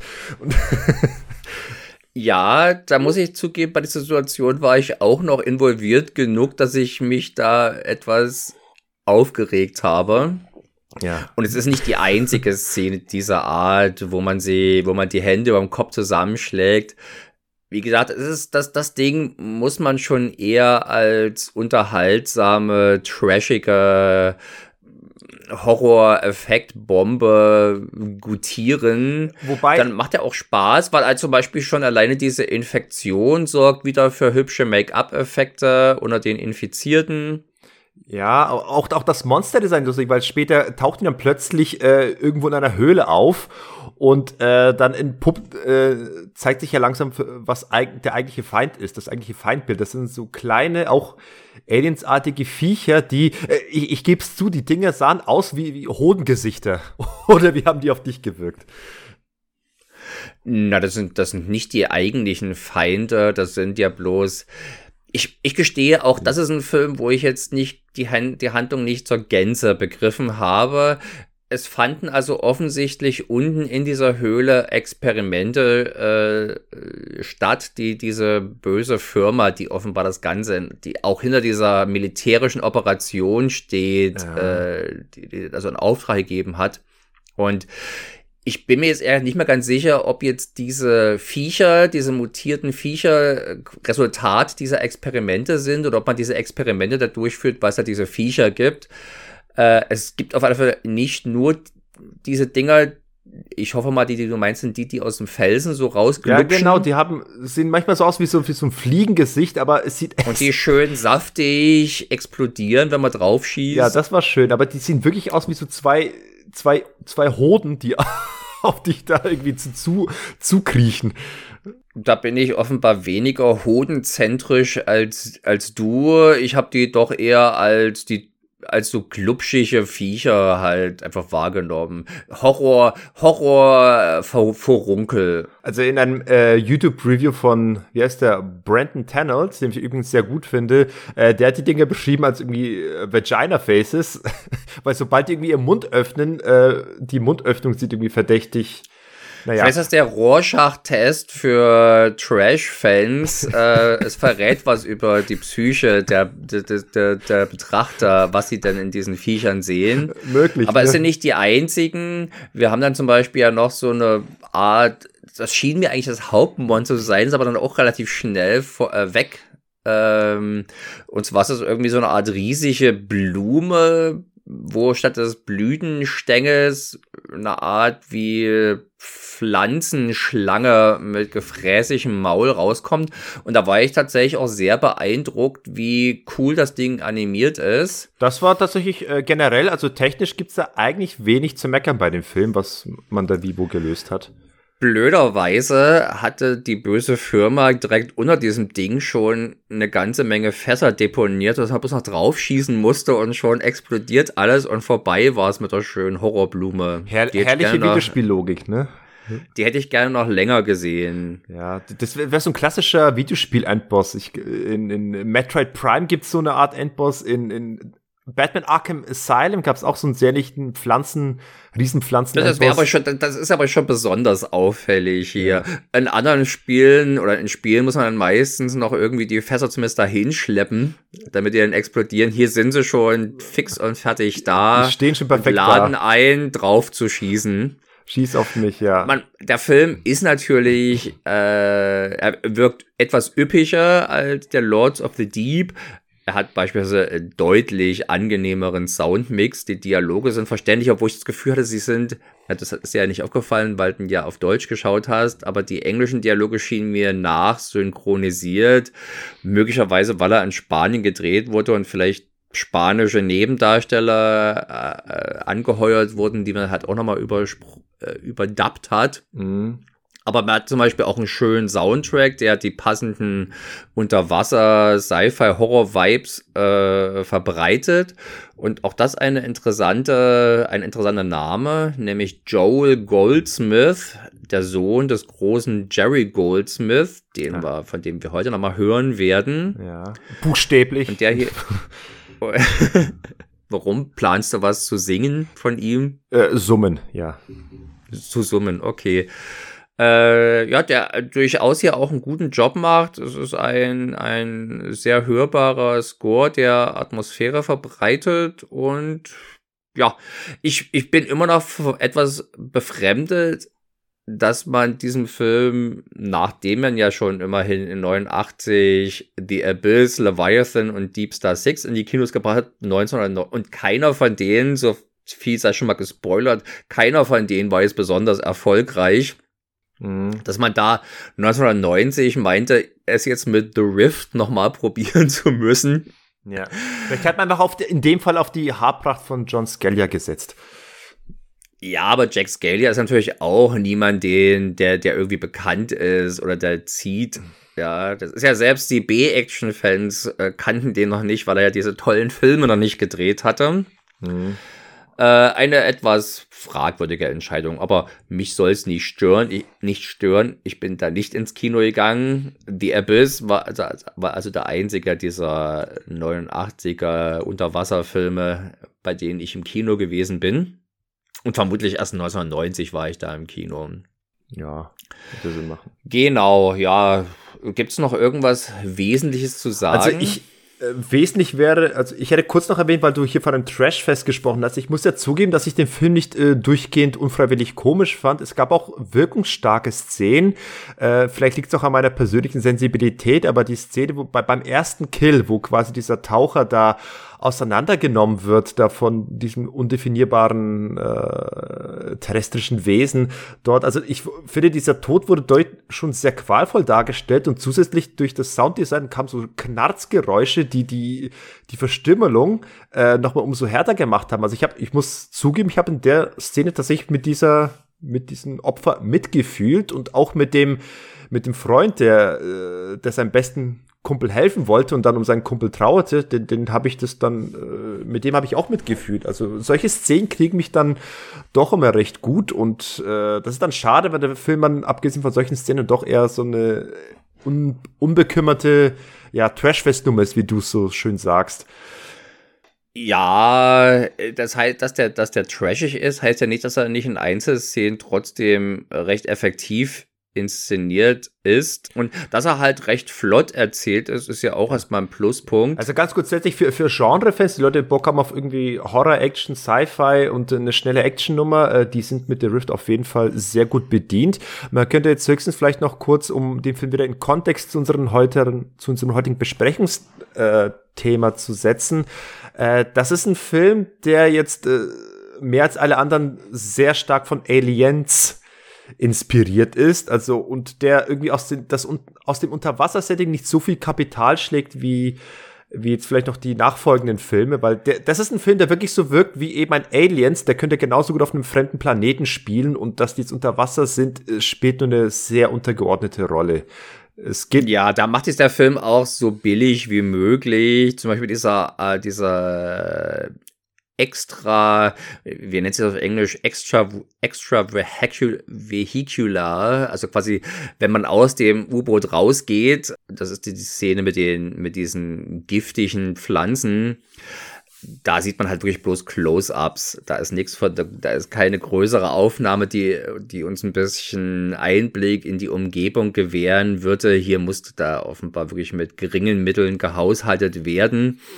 Und das sind eben solche Momente, wo auch der, wo man eben das knappe Budget merkt. Genauso wie eben, dass dann äh, der Großteil des letzten Drittels in dieser Höhle spielt und in dieser Höhle, obwohl wir uns ja ja offensichtlich tief unter der Meeresoberfläche befinden, also hunderte, wenn nicht tausende Meter, ähm, kann man also ohne jegliche Schutzbegleitung in dieser Höhle, die belüftet ist, wohlgemerkt, wir haben ja andere Moment mal, sie, Filme sie haben ihre Masken auf, ne? Die, weil die zumindest irgendwie giftig, äh, giftige Stimmt, Atmosphäre da herrscht. Aber es sieht trotzdem alles relativ relaxed aus, man, wenn, wenn man nicht gerade angegriffen wird von Viechern. Mhm. Man paddelt dann auch mit einem ganz normalen Boot, mit einem Ruderboot dann auf diesem unterirdischen See in dieser Höhle ja, noch die rum. Die haben plötzlich ein Ruderboot dort. Ja, wundert man sich auch, hat man vorher nicht gesehen und man, könnte, man würde irgendwie auch hoffen, dass jetzt so ein tolles Hightech-Boot wie die Sirene 1 auch ein entsprechendes Hightech-Nebenboot bei sich hat, aber nein. Äh, an solchen Details sollte man sich eben nicht stören, beziehungsweise vielleicht sogar Freude empfinden. Das gibt dem Film halt so ein bisschen ein extra Charme, von dem ich mir nicht sicher bin, ob er freiwillig ist oder unfreiwillig, aber Nevertheless, er hat mir Spaß gemacht und ich war verblüfft. Den hatte ich eher schlechter abgespeichert in meiner Erinnerung als den Lords of the Deep und hat mir jetzt aber bedeutend mehr Spaß gemacht. Man sieht, man darf deine Erinnerung einfach nicht trauen. ich würde das gar nicht so auf mich beziehen. Wenn sie so viele Man Jahre sollte her sind. vielleicht äh, Erinnerungen misstrauen. Ich habe die aber auch hier nicht ins Spiel gebracht, weil ich jetzt fand, dass das irgendwie bemerkenswerte Spie äh, Dinger sind, sondern weil ich einfach unsere Verantwortung als Kanal, der sich dem Billigen, dem Schundigen auch widmet und da versucht auch noch ein paar gute Seiten abzu, äh, da abzugreifen. Da wollen wir doch Anspruch auf äh, Vollständigkeit hegen. Dass ne? wir dem Genüge tun, diesem Anspruch. Ja, genau. Und das ist ja doch äh, löblich äh, was du genau. da vollziehst, ja. Ja, insofern können wir auch dann äh, die The Rift äh, beschließen. Auf jeden Fall für mich eine überraschende kleine B-Perle. Also kann man sich auf jeden Fall antun, wenn man Bock hat auf. Im Bereich des preiswerten U-Boot-Science-Fiction-Films. Ja. ja. ich würde wirklich sagen, viel mehr wäre wär eine äh, Alternative zu Aliens braucht oder halt mehr von dem sehen möchte, aber es gibt ja nur den einen großen Klassiker, aber auf jeden Fall der bietet dir ein bisschen mehr vom selben, aber billiger, aber nicht ich bin mir schlecht. nicht sicher, ob das dann hier meine, nah meine nächstliegende Wahl wäre. Da gäbe es ja zum Beispiel noch Carnosaurus 2, Attack of the Raptors ja, wo das Ganze mit, äh, mit Dinosauriern durchgeführt wird. Oder, glaube ich, auch von mir schon mal angesprochen, machen, ich weiß gar nicht, wie jemand zu Gast hatten, mit dem wir über Bruno Mattei gesprochen haben. Shocking Dark, äh, dieser sinnvollerweise in, den, in der Kanalisation unter Venedig, unter den Straßen von Venedig spielende Aliens-Verschnitt, der wirklich, das macht so viel Spaß, dort die Szenen quasi zu erkennen, immer, ah, das ist diese Szene und ah, das ist diese Szene. Ein, ein, ein großer Geigel. Klingt nach zukünftig Nachtprogrammmaterial. Ja, irgendwann müssen wir uns auch mal an Bruno Mattei wagen. Das ging doch spannend. Doch jetzt. Aber erstmal wagen wir uns an Deep Star 6, würde ich sagen. Genau. Wir bewegen uns langsam nach oben. Von der Möbel bis zu Goethe. Jetzt. Jetzt ist es ein Film, Deep Star 6, der fast schon die Bezeichnung Kinofilm verdient. Und nicht nur aufgrund der Tatsache, dass er ein solcher ist. Äh, wir haben hier eine Karolko-Produktion vor uns. Deep Star 6 89 Regie führt Sean S. Cunningham, einem Mann, den man jetzt auch eher mit anderen Sachen vielleicht in Verbindung bringt als mit äh, Unterwasser und Science Fiction. Aber zumindest den Horroraspekt, den hat er schon mitgebracht. Er ist nämlich der Regisseur vom Freitag der 13., dem Originalen wohlgemerkt. Er hat diese wunderschöne Reihe losgetreten.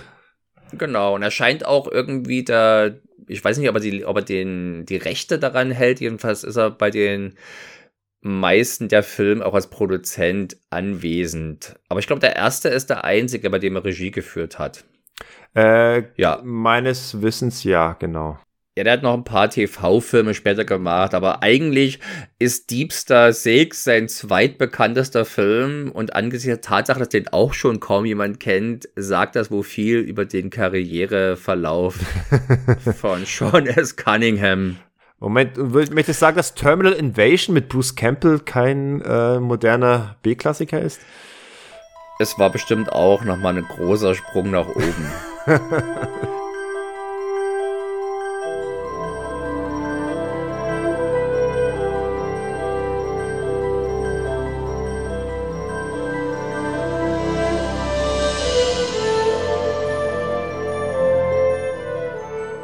für die Crew des Experimentellen, schon wieder experimentell, aber es, es soll eben so sein, des experimentellen US Navy, nee, der experimentellen US Navy Tiefseestation Deep Star 6 ist es eigentlich die letzte Woche ihres strapaziösen Einsatzes. Doch die Entdeckung eines riesigen Höhlensystems gefährdet die Mission, weswegen Projektleiter Van Gelder die, Deton die Detonation der Kavernen anordnet. Unter der Wucht der Explosion kollabiert allerdings auch der Meeresboden und ein prähistorisches Wesen erweckt aus seinem Schlummer. Und es ist nicht gut, auf die Störenfriede zu sprechen. Doch bis das auftaucht, dauert es erstmal eine Weile. In der Tat. Du hast es ja schon mal angedeutet, es ist tatsächlich eine Karolko-Produktion, also das Studio zwischen den zwei Budgetrekordfilmen Rambo 3 und Total Recall quetschte man 89 Deep Star 6 dazwischen. Ein Film, der mit 8 Millionen Dollar Budget deutlich kleiner angelegt war und dementsprechend auch deutlich kleinere Brötchen backen musste. Und nicht ganz das gleiche eingespielt hat. Ja, der hat aber ungefähr immerhin seine Kosten an der Kinokasse eingespielt und wahrscheinlich im Heimkinobereich auch noch was reingeholt hat. Aber es war natürlich trotzdem ein Flop. Ja, auf der anderen Seite verwundert das auch nicht, weil niemand mitspielt, den man jetzt groß aus Plakat knallen könnte und äh, dessen wegen jemand ins Kino gehen würde. Also er ist tatsächlich, er hat zwei Gesichter, die ich zumindest kannte. Okay, ein, ein Schauspieler, der ein profilierter Darsteller, natürlich Miguel Ferrer, der auch hier die, die Arschgeige äh, des, in dem Cast spielt. Oh, jetzt tust du ihm Unrecht, als du ihn, dass du ihn als Arschgeige bezeichnest. Nein, aber. Aber er ist auf jeden Fall der Problemfall. Er ist der Problemfall. Er ist, er ist schon ein Wichtigtour, ein, ein, ein Egoist, ein Feigling und auch. Ein Feigling ist er vor allem. Wobei er scheint einfach vor allem an dieser, am, am langen Aufenthalt äh, in dieser Enge und so Gut, tief. Man könnte, natürlich, man könnte natürlich sagen, dass ihn irgendwie ein, ein ähnliches Schicksal ereilt wie eben Coffee aus The Abyss, dem die, die, der, der Druck äh, in diesen Tiefen. Also Michael Bean, oder Michael was? Bean, dem der Druck in diesen Tiefen. Ja, genau. Also scheint, er scheint schon ein bisschen an einem tiefen Koller zu leiden, könnte man, denke ja. ich mal sagen. Ja, genau. Er ist der Problemfall, aber eben äh, Michael, äh, Miguel Ferrer macht das wirklich sehr gut. Man kennt ihn ja hauptsächlich als natürlich der, der aus Robocop, wie heißt der? Bob Morton, genau. Genau. Oder eben auch Hotshots, äh, den Typen, den Charlie Sheen retten muss. Krieg, echt Wahnsinn. Mir ist er eigentlich am besten aus äh, The Stand, diesem äh, Stephen King TV äh, Event aus den 90ern, ein Begriff, wo er einen der, der, der bösen äh, einen der Schurken spielt, einer prominenteren Schurken. Mhm. Und das ist ein Typ, den ich doch ganz gerne sehe, wo der nun echt kein schönes Gesicht hat und jetzt vielleicht auch nicht der Gipfel der Schauspielkunst äh, von ihm durchexerziert wird, äh, hat er doch ein Charisma, das auch dafür sorgt, dass von allen Figuren im Film er mir hier am stärksten haften blieb und mich vielleicht am ehesten berührte. Äh, ich weiß nicht, ob ich so weit gehen möchte, aber ich glaube, er hat schon wirklich das, das äh, einnehmendste Spiel, weil er, er ist natürlich auch die, die in Anführungsstrichen wichtigste Figur für den, er ist quasi der Motor der Handlung, weil er irgendwie alles ins Rollen bringt und für viele Probleme sorgt und auch vielleicht einige unvergessliche Szenen hat. Aber er ist natürlich auch äh, gewissermaßen nervig und man möchte ihn eigentlich am liebsten aufs Maul hauen. So. Ah. ah. Ja, der wird schon mal unsympathisch eingeführt, wenn er so rummault. Nee, nicht mal nur frühstücken kann man hier. Auf der anderen Seite führt dieser Film mich ohnehin auf eine nicht gerade sonderlich gewinnende Art in seine in sein Personenkarussell ein. Äh, nachdem wir die Eröffnungsszene gesehen haben, also die Credit-Szene, ich glaube, es ist irgendwie so ein, ein, ein, Kameraflug übers Meer oder unters Meer, äh, sieht okay aus. Und dann sind wir erstmal bei den zwei eigentlichen Hauptcharakteren. Ja, einer von denen gespielt von äh, einem mir völlig unbekannten Greg Evigan. Von dem, von dem großen Greg Evigan und der mindestens ebenso großen Nancy Everhart. Everhart. naja. Joyce Collins und McBride. Sie ist keine Ahnung, was sie ist. Auf alle Fälle er ist. Sie ist auf jeden Fall an Bord. ja. Sie ist die Ripley dieses, dieses schönen Filmes. Und es ist nur der großen Ungerechtigkeit, ja. es ist nur der großen Ungerechtigkeit der Welt zuzuschreiben, dass Joyce Collins nicht im gleichen Atemzug wie, wie Ellen Ripley erwähnt wird. Ja, genau. Vielleicht liegt es daran, dass sie letzten Endes nicht irgendwie den Tag rettet, sondern sich eher ein bisschen retten lassen muss von Greg Evigan. Ich habe sie vorher noch mal in dem Mini-Making-of, was auf der Blu-ray und DVD mit drauf ist, gesehen, wo sie auf alle Fälle das betont, dass sie hier so eine starke, taffe Frau spielt, die sich nicht retten lassen muss. Nun ja, und wie das eben bei starken, taffen Frauen so ist, wird sie erstmal eingeführt, indem sie auf dem Brustkorb ihres Typen hängt und, und ihn äh, bedrängt, warum sie nicht heiraten. Ja, da habe ich schon mal gleich die Augen verleiert und frustriert ausgestoßen. Starke Frauen brauchen halt im Leben, ne? Und mein Interesse an diesen ganzen äh, Gestalten war dann gleich mal deutlich geringer. Ja, zumal, was auch interessant ist beim Pacing des Filmes, äh, auch wenn diese beiden Figuren als allererstes eingeführt werden und sie so ein bisschen sich als Hauptcharaktere und sozusagen auch die letzten Überlebenden äh, herauskristallisieren.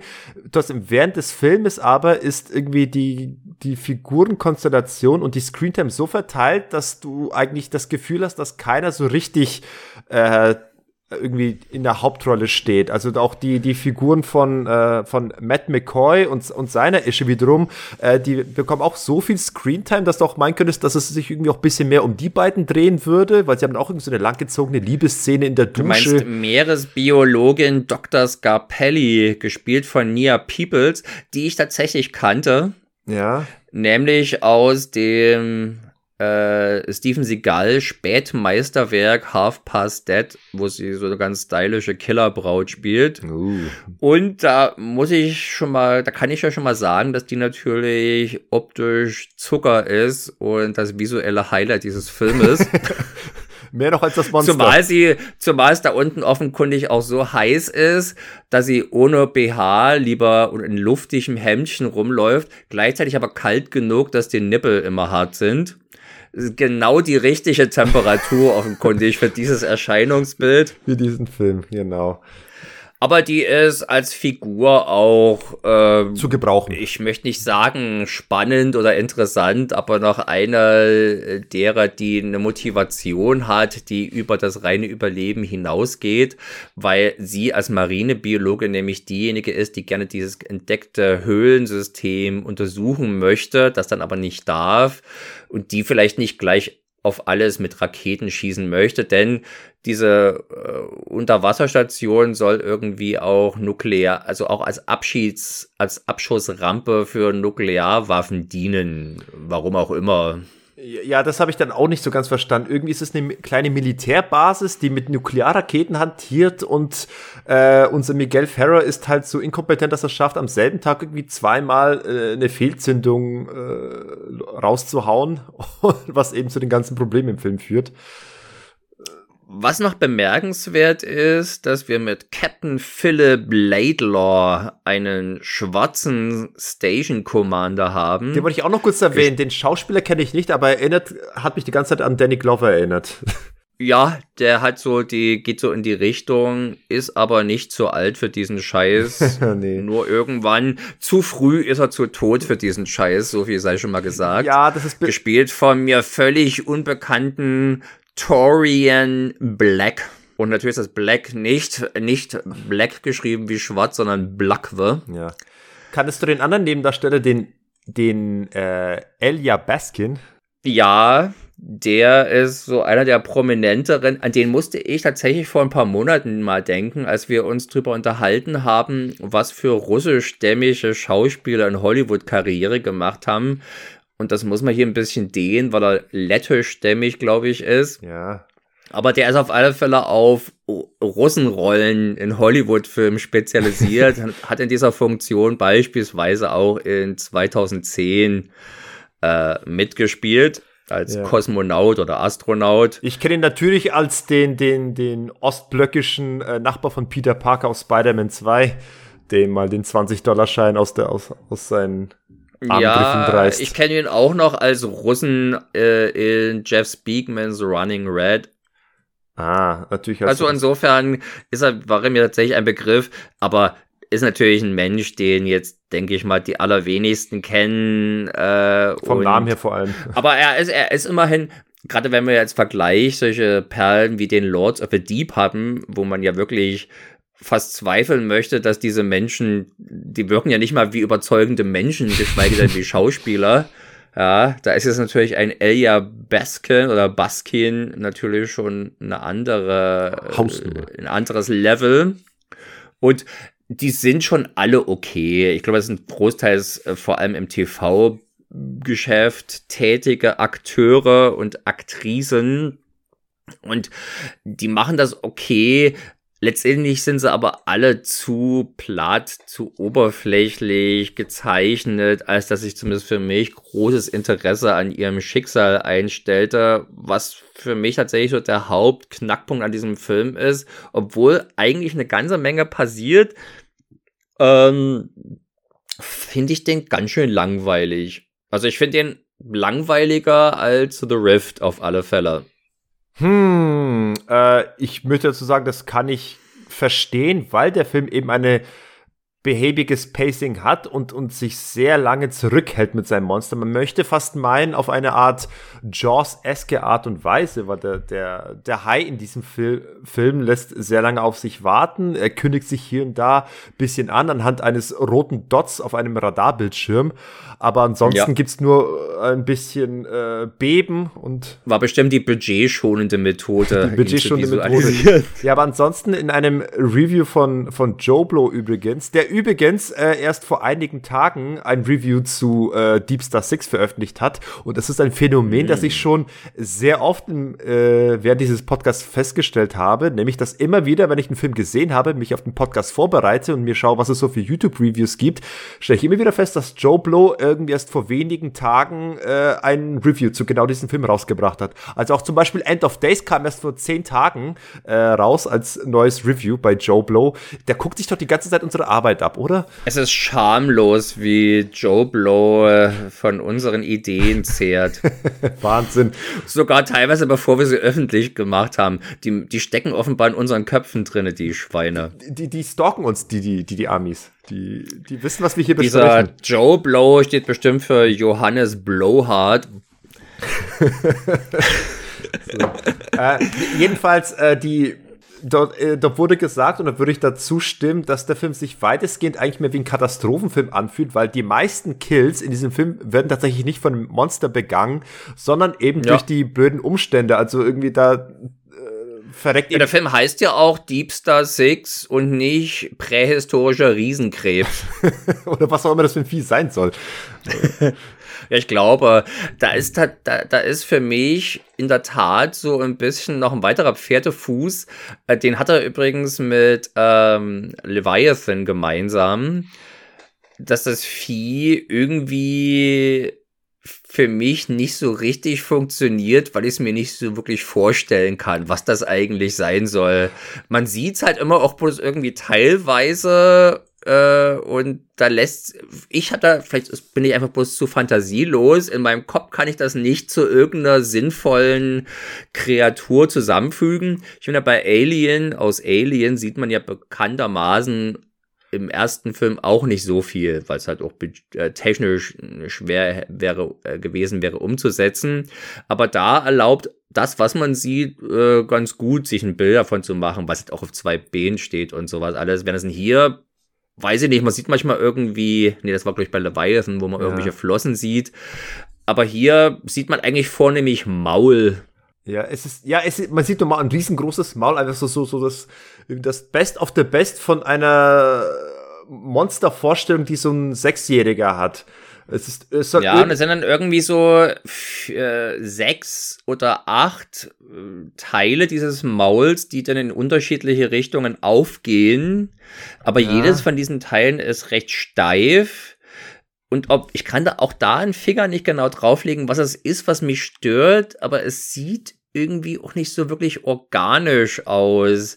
Wenn man genau hinguckt, sieht man schon, dass das ganz cool designt ist und, und aufwendig und liebevoll gemacht mit der richtigen Portion Sch mit der richtigen Portion Schleimüberzug und sowas alles, ne? Äh, aber es als, als Gesamteindruck hat's mich nicht überwältigt. Und auch nicht, nicht geängstigt oder ähnliches. Ja, das war also, nachdem man eh schon so lange warten musste, dass man es mal zu Gesicht bekommt, war es dann halt auch nicht unbedingt so die begeisternde Offenbarung für mich.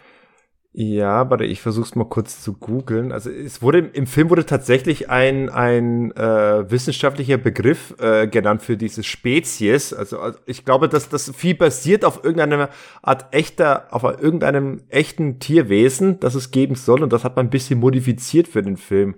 Äh, mhm. Es ist mhm. irgendeine Art, eine Art riesengroße Seekrabbe. Äh, es, es, gab es gab einen lateinischen Begriff für diese für diese Rasse. Ich versuche den gerade nochmal. Ja, gehst du jetzt davon aus, dass wenn du den jetzt nennst, unsere Zuhörer sagen, wenn, ah, na hätte das doch mal gleich gesagt, dann wüsste ich doch sofort, wovon er spricht und könnte euch erzählen, dass das, was ihr für so unrealistisch oder was der Martin für so unrealistisch hält, natürlich genauso ist, wie es die Wissenschaft sagt, dass es so ist, die Paläontologen oder so. Ich, ich möchte, ich möchte bloß die ganzen äh, Tiefseeforscher hier den Podcast zuhören, dass ich die, die abholen möchte. Und ich denke an euch. Du denkst an sie. Na, das ist doch schön.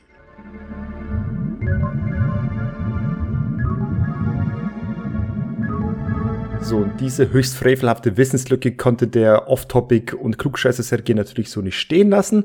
Deswegen denken wir mal ganz eben schnell nach. Äh, bei dem gesuchten Tierwesen handelt, handelt es sich um einen sogenannten Eurypteriden, im Volksmund auch bekannt als Seeskorpion oder Riesenskorpion. Und dieser zählt eben zu der bereits ausgestorbenen Gruppe von Kieferklaunträgern, der gemeinsam mit den Schwertschwänzen in das Taxon der Merostomaden eingegliedert werden kann.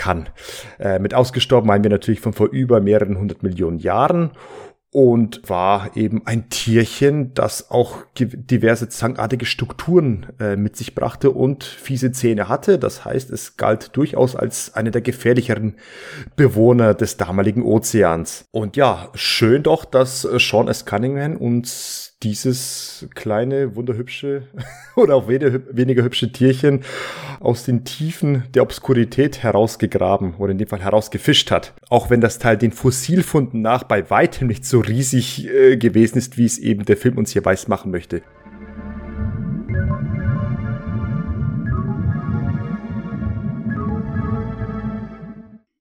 Ja, wo ich natürlich sehr angetan war und wo es natürlich sehr hilfreich ist, dass man sich diesen Film auch in der gleichen Reihenfolge äh, annimmt, wie wir es jetzt getan haben, mhm. nämlich von Lords of the Deep beginnend über The Rift, dann zu diesem kommend, dann wirkt das hier schon sehr wertig also insbesondere die Ausstattung. Du hattest ja gesagt bei The Rift, dass du die Ausstattung dort äh, schon deutlich besser findest. Ja. Und das ist sie in der Tat als jetzt bei Lords of the Deep.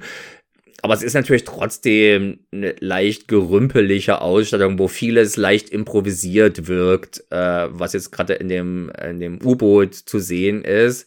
Wenn es das hier wirkt, eigentlich alles von den technischen Details, äh, von dem Aufbau, wirkt alles plausibel genug, dass ich da überhaupt keine Probleme hatte und äh, mich da, dass das alles so als das zu akzeptieren, was es sein sollte. Und die Effekte, äh, also gerade auch wieder hier Miniatureffekte, sind natürlich klein. Ich hatte den Film das erste Mal gesehen, äh, kurz nachdem ich The Abyss geschaut hatte. Also kurz danach. Ich bin sozusagen. irgendwie durch Zufall bin ich, ich hatte glaube ich so ein Horror, ein Horrorlexikon, wo der mit drinne gewesen ist und da hatte, wurde ein Bezug äh, zu The Abyss hergestellt und da ich halt großer The Abyss Fan war, dachte ich, dann kaufte den mal und habe dann halt ein Double Feature gemacht, dummerweise in der falschen Reihenfolge und natürlich nach The Abyss wirkt das hier klein und da sieht man natürlich schon in den Außenansichten, dass das, dass das Modelle sind und keine und, und nicht die pompösen Unterwassersets, die eben James Cameron in The Abyss äh, aufbauen hat lassen. Mhm.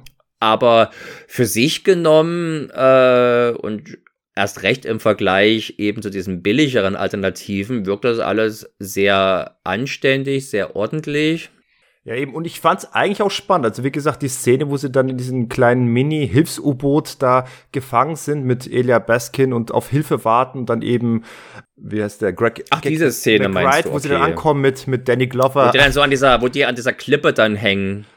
Äh, nee, davor, wo sie dann quasi die, die Tür offen halten, versuchen die, äh, zumindest die eine Dame rauszuziehen, weil der andere war ja schon tot und, und natürlich die, die, die, andere, das Tor, das sie müh, mühsam versuchen offen zu halten, schließt sich plötzlich und dann wird das. stimmt, das ist die, wo der Captain stirbt. Und dann stirbt der, der Captain ne? Ja, die, die Leute sterben einfach, weil sie irgendwie zu, nicht gut genug aufpassen und äh, durch, das war aber das, das war aber wirklich ein Moment, wo ich so, nachdem ich zuerst dachte, okay, das ist ja mal wirklich was Außergewöhnliches, äh, ein Film von 89, wo halt der Chef des Unternehmen, der Unternehmung ein schwarzer, äh, ein, ein, ein schwarzer Mensch ist sieht man nicht allzu häufig. Ja, und dann wird er so schnell aus dem Spiel genommen, dachte ich mir auch, naja, das ist ja mal ein böses Spiel, was hier getrieben wird hätte dem ja ruhig mal noch ein paar Minuten mehr gönnen können, auf dass er ein bisschen mehr seine Figur hätte entfalten. Naja, hat er, er hat es zu Genüge getan. Er hat ja gesagt, er hat ja zwei Kinder und die hat er sehr gerne, er möchte, sehnt sich danach zurück äh, zu seiner Familie. Ja, das hat, das hat ihn natürlich eigentlich schon zum Tode das verdammt. Hat ihn schon zum Tode verdammt.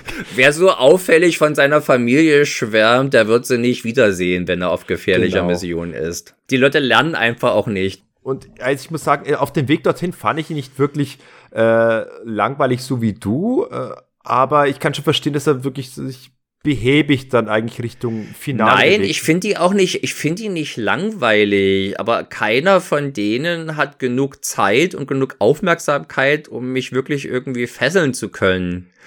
Und so äh, plätschert halt auf einem relativ äh, lauwarmen Niveau vor sich her oder hin es, da hätte es besser, da, es wäre dem Film besser angestanden, wenn er sich einfach auf einen äh, Charakter konzentriert hätte.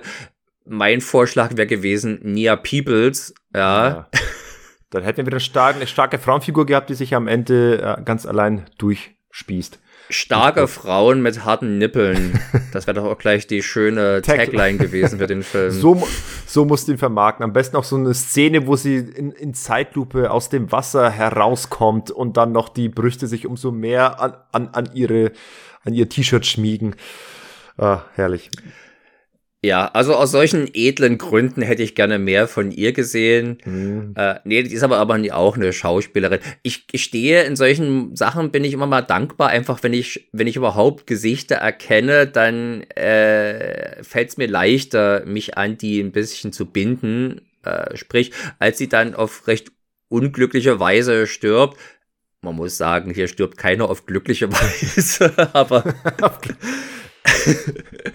Wobei, wer, wer ist denn der, der, der Unglückliche? Das war, glaube ich, der, das war der von mir vorhin angesprochene Van Gelder, der auf die seltsame Luftaufpump-Lanze vom Miguel Ferrer äh, fällt. Ja, also das ist ja so, so einen ärgerlichen Tod habe ich, glaube ich, noch nie in einem Film gesehen. Dass das von, von den eigenen Leuten aufgespießt wird, aus Versehen, weil er einfach so inkompetent ist. Ich weiß nicht, aber, die, aber der aufgespießt wird, er spießt sich selber auf. Er, er strauchelt halt irgendwie.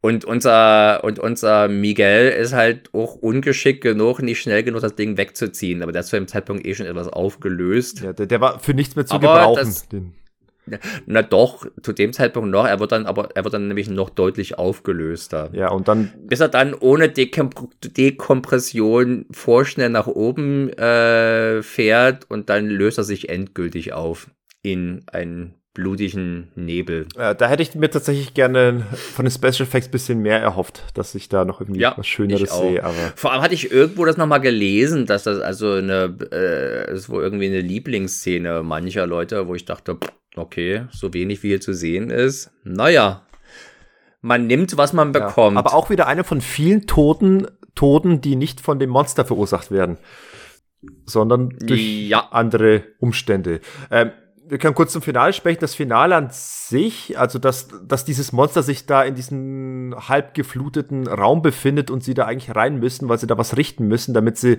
ihre, ihren Rettungsboot ähm, verwenden können. Das finde ich eigentlich eine spannende Prämisse und das ist doch einigermaßen hier und da mit netten Effekten bespickt. Aber ich glaube, den den größten Unterhaltungswert oder Wiedererkennungswert schöpft der Film eben daraus, dass lange Zeit nichts passiert und dann plötzlich aus dem Nichts dieses Monster auftaucht und gleich einen fiesen Kill äh, verursacht und dann wirklich dieser Anzug da wirklich in, in zwei ger gerissen wird durch dieses Monster. Also das ist dann schon der Effekt Nein, von der Szene. gebissen, nicht gerissen. Ja, es ist das die, die untere Hälfte von dem Anzug samt in, Insassen wird komplett abgebissen und äh, das fand ich dann schon eine effektvolle Szene, zumal ja der äh, McCoy, der Schauspieler in, in dem Anzug ja richtig panisch wurde und ich dann auch woll, wollte, dass er nicht rauskommt und das war auf jeden Fall eine gute Szene. Was, du wolltest, du wolltest, dass er nicht rauskommt. Ich wollte, dass er rauskommt. Also, ich wollte gerade, ich wollte gerade sagen, also auch wenn ich jetzt nicht in tiefster Anteilnahme mit diesen Figuren hier verbunden war, habe ich es auch keinem direkt den Tod gegönnt. So, so schlimm war es also nicht. Äh, das ist schon ein durchaus äh, kompetent gemachter kleiner Film. Man kann ihm bestimmt mehr abgewinnen, wenn man weiß, dass der doch ziemlich billig gewesen ist. Ich, ich kann es einfach nicht fassen, dass das eine Karolko-Produktion gewesen ist. Karolko war in dieser Zeit auf dem, Höhen, auf dem, auf dem Höhepunkt ihres Höhenfluges. Ich hatte es schon erwähnt, also zwischen Rambo 3 und äh, Total Recall. Ja. Und dann machen die diesen kleinen Film, der eigentlich selbst für eine Canon-Produktion zu klein gewesen wäre, wo eben auch Moment, Moment, äh, hinter den budgettechnisch, also ein ein 8 Millionen Dollar Film ist doch für die Canon jetzt nicht äh, zu klein oder zu Ja, ich weiß, das ist Feuerwalze Geld.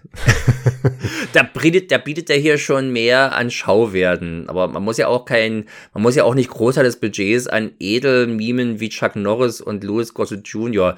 Oscar-Gewinner Louis Gossett Jr. abdrücken. Das muss man ja. erwähnen bei ihm. Tor Torian Black und Nancy Everhart gibt's vermutlich günstiger zu haben.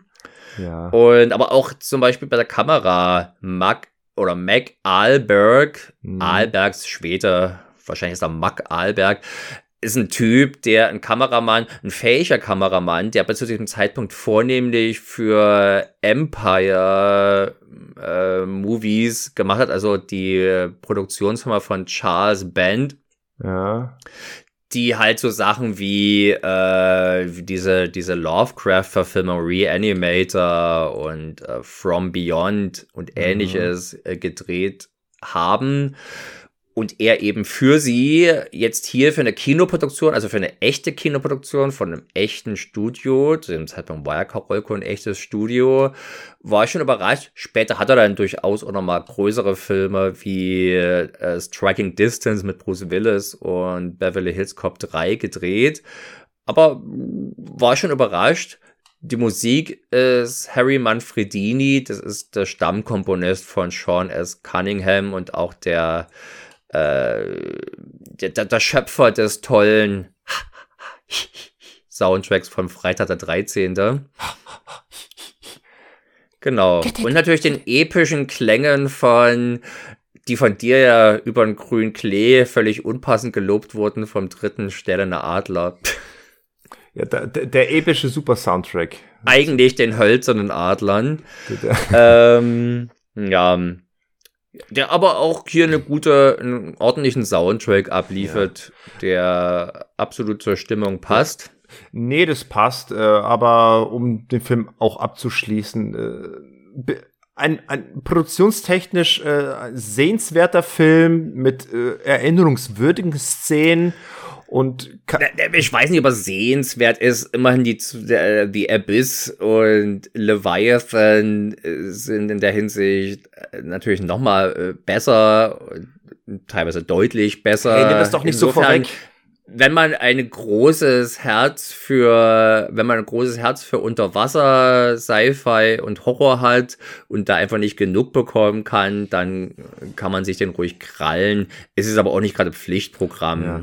Ich, ich würde höchstens noch mal kurz hier eine zeitgenössische Kritik, die bei der Wikipedia, die hier zitiert wurde, die fand ich ganz interessant. Da möchte ich doch kurz dein, deine Meinung dazu haben. Äh, das Lexikon des internationalen Films beschrieb das Werk als ein spannendes Unterwasserabenteuer mit genreüblichen Elementen. Seine Ausstattung sei billig, er sei nervös geschnitten, jedoch überraschend souverän in der Bildgestaltung. Die dahinter verborgene krude Ideologie sei ebenso hanebüchen wie aufgesetzt. Was sagst du zu der kruden Ideologie des Filmes? Da wüsste ich jetzt nicht so ganz, was damit gemeint ist. Ich, ich hatte gehofft, dass du es mir sagen könntest. Ich wüsste es auch nicht. Hat es vielleicht irgendwas damit zu tun mit einem äh, Protektionismus der Amerikaner, dass sie glauben, dass sie auf tief äh, Unterseebasen, nukleare Unterseebasen angewiesen sind, um sich zu beschützen? Keine Ahnung, was, was die damit sagen wollen. Na, vielleicht die krude Ideologie, dass die hier versuchen, äh, Waffen in der Tiefsee zu deponieren. Aber das wird ja hier in dem Film nicht als was Gutes oder Erstrebenswertes dargestellt, sondern eigentlich ist ja das notwendige Opfer, was gebracht werden muss, damit die Meeresbiologin Nia Peebles die Möglichkeit bekommt, äh, unterirdische Höhlen und ähnliches Zeugs zu erforschen. Ja, genau. Die Nuklearwaffen äh, für, für die Wissenschaft, damit wir mehr forschen können. Wir müssen alle Kompromisse eingehen. und wenn wir dabei mal irgendwie was in die Luft jagen müssen, dann sei es so drum. For, for Science, ne? For Science, exactly. So, um wie viel Science sind wir jetzt wohl hier in bei The Leviathan, jetzt der letzte Film in unserer heutigen Besprechungsrunde? Der Leviathan. Der Leviathan. Da, da könnte man eigentlich, ich, ich hatte eigentlich noch vorgehabt, ein, ein, ein kleines Midi-Plädoyer an den, an den Leviathan vorzubereiten, das, das biblische äh, Monster, aber das spare ich mir jetzt mal doch. Habe ich es jetzt verpasst. Glück gehabt. wie, wie viel weißt du eigentlich über den Leviathan? Ist das für dich eigentlich ein Begriff? Also, äh, den du außerhalb des Filmkosmos kennst? Oder ist das wirklich nur, was du mit ja, Film bringst? Ich kenne ihn auch innerhalb des Videospielkosmos. Ich glaube, es ist einfach ein ganz sehr eigentlich, auch wenn es jetzt ein biblisches Wesen ist, äh, dessen genauen Kontext ich dir natürlich nicht verraten kann, äh, wird er ja üblicherweise wird das halt als mythisches Meerungeheuer einfach bezeichnet und in dieser Funktion auch verwendet. Das, ich, ich hätte gerne mal einen ein Crossover-Film, der Leviathan gegen den Umibozu, das japanische Seeungetüm. Das, das, äh, das Interessante wäre, Deutsch sagen wir natürlich Leviathan dazu, im Englischen Leviathan, im Russischen Leviathan. Leviathan. Ja, also da wird auch das, Oder? da steht quasi ein F drin, genau. Genau. Leviathan. Also ist das TH offenbar aus Leviathan näher an dem, wie man es aussprechen könnte, vielleicht, als, äh, als die deutsche Version. Naja, eigentlich ist das Ursprungswort ja hebräisch, ne? Und wird ja auch klar. Leviathan offenbar. Also insofern ist wahrscheinlich wieder falsch, wie es die Englischen, die Engländer und Russen aussprechen. Aber wir wollen damals nicht so äh, genau sein. Der, der Vollständigkeit halber hier der, der erste Satz aus der Wikipedia. Der Leviathan ist ein kosmisches äh, Seeungeheuer aus der jüdischen Mythologie. Seine Beschreibung enthält Züge eines Krokodils, eines Drachen, einer Schlange oder eines Wals. Der Leviathan soll am Ende der Welt von Gott besiegt werden. Mhm. Ja, oder, oder wie in dem Fall von Peter Weller. das ist doch synonymisch. Ist er nicht Gott? Äh, zumindest Jesus, wenn man äh, einigen Interpretationen von Robocop Glauben schenken möchte. So, der nächste Genrebeitrag aus dem Jahre 89. Leviathan, Leviathan, von George Pan Cosmatos oder wie du ja gerne versuchst, den guten Mann zu verkaufen, George P. Cosmatos. Moment, Moment, also, also da müssen wir mal kurz zurückgehen zu meinem Take aus äh, von Stone Cold, wo du mir das schon vorgehalten hast. Ich habe tatsächlich den Namen immer mit P. -Punkt gelesen. Er ist mir tatsächlich noch nie mit äh, ausgeschriebenen Namen begegnet, bis man äh, extra mal in der Wikipedia nach guckt. Aber in der Nein, in der da, steht in, da steht in, bei Rambo 2 steht der auch als George, George Penn Cosmatos in Credits. Wenn ich jetzt, wenn ich jetzt hier die OFDB gucke und äh, mal nach Rambo 2 äh, google, dann wirst du sehen, dass als Regisseur ein George P. Punkt äh, Cosmatos angegeben. Und so habe ich den Namen lange Zeit immer wieder äh, mitgenommen und äh, gelesen und äh, durchtriebener Fuchs, der du bist, hast du das da wahrscheinlich da abgeändert. Bloß um hier dieses Argument zu gewinnen.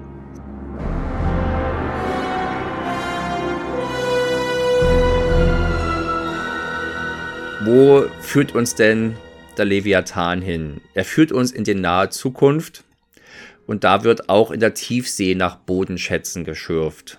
Die Crew einer solchen unterseeischen amerikanischen Minenoperation entdeckt das Wrack des sowjetischen Frachtschiffs Leviathan, kann aber außer dem Safe des sowjetischen Kapitäns nichts bergen. Hm. Dessen Tagebuch berichtet von einer mysteriösen Krankheit, welche die Mannschaft der Leviathan heimgesucht hatte.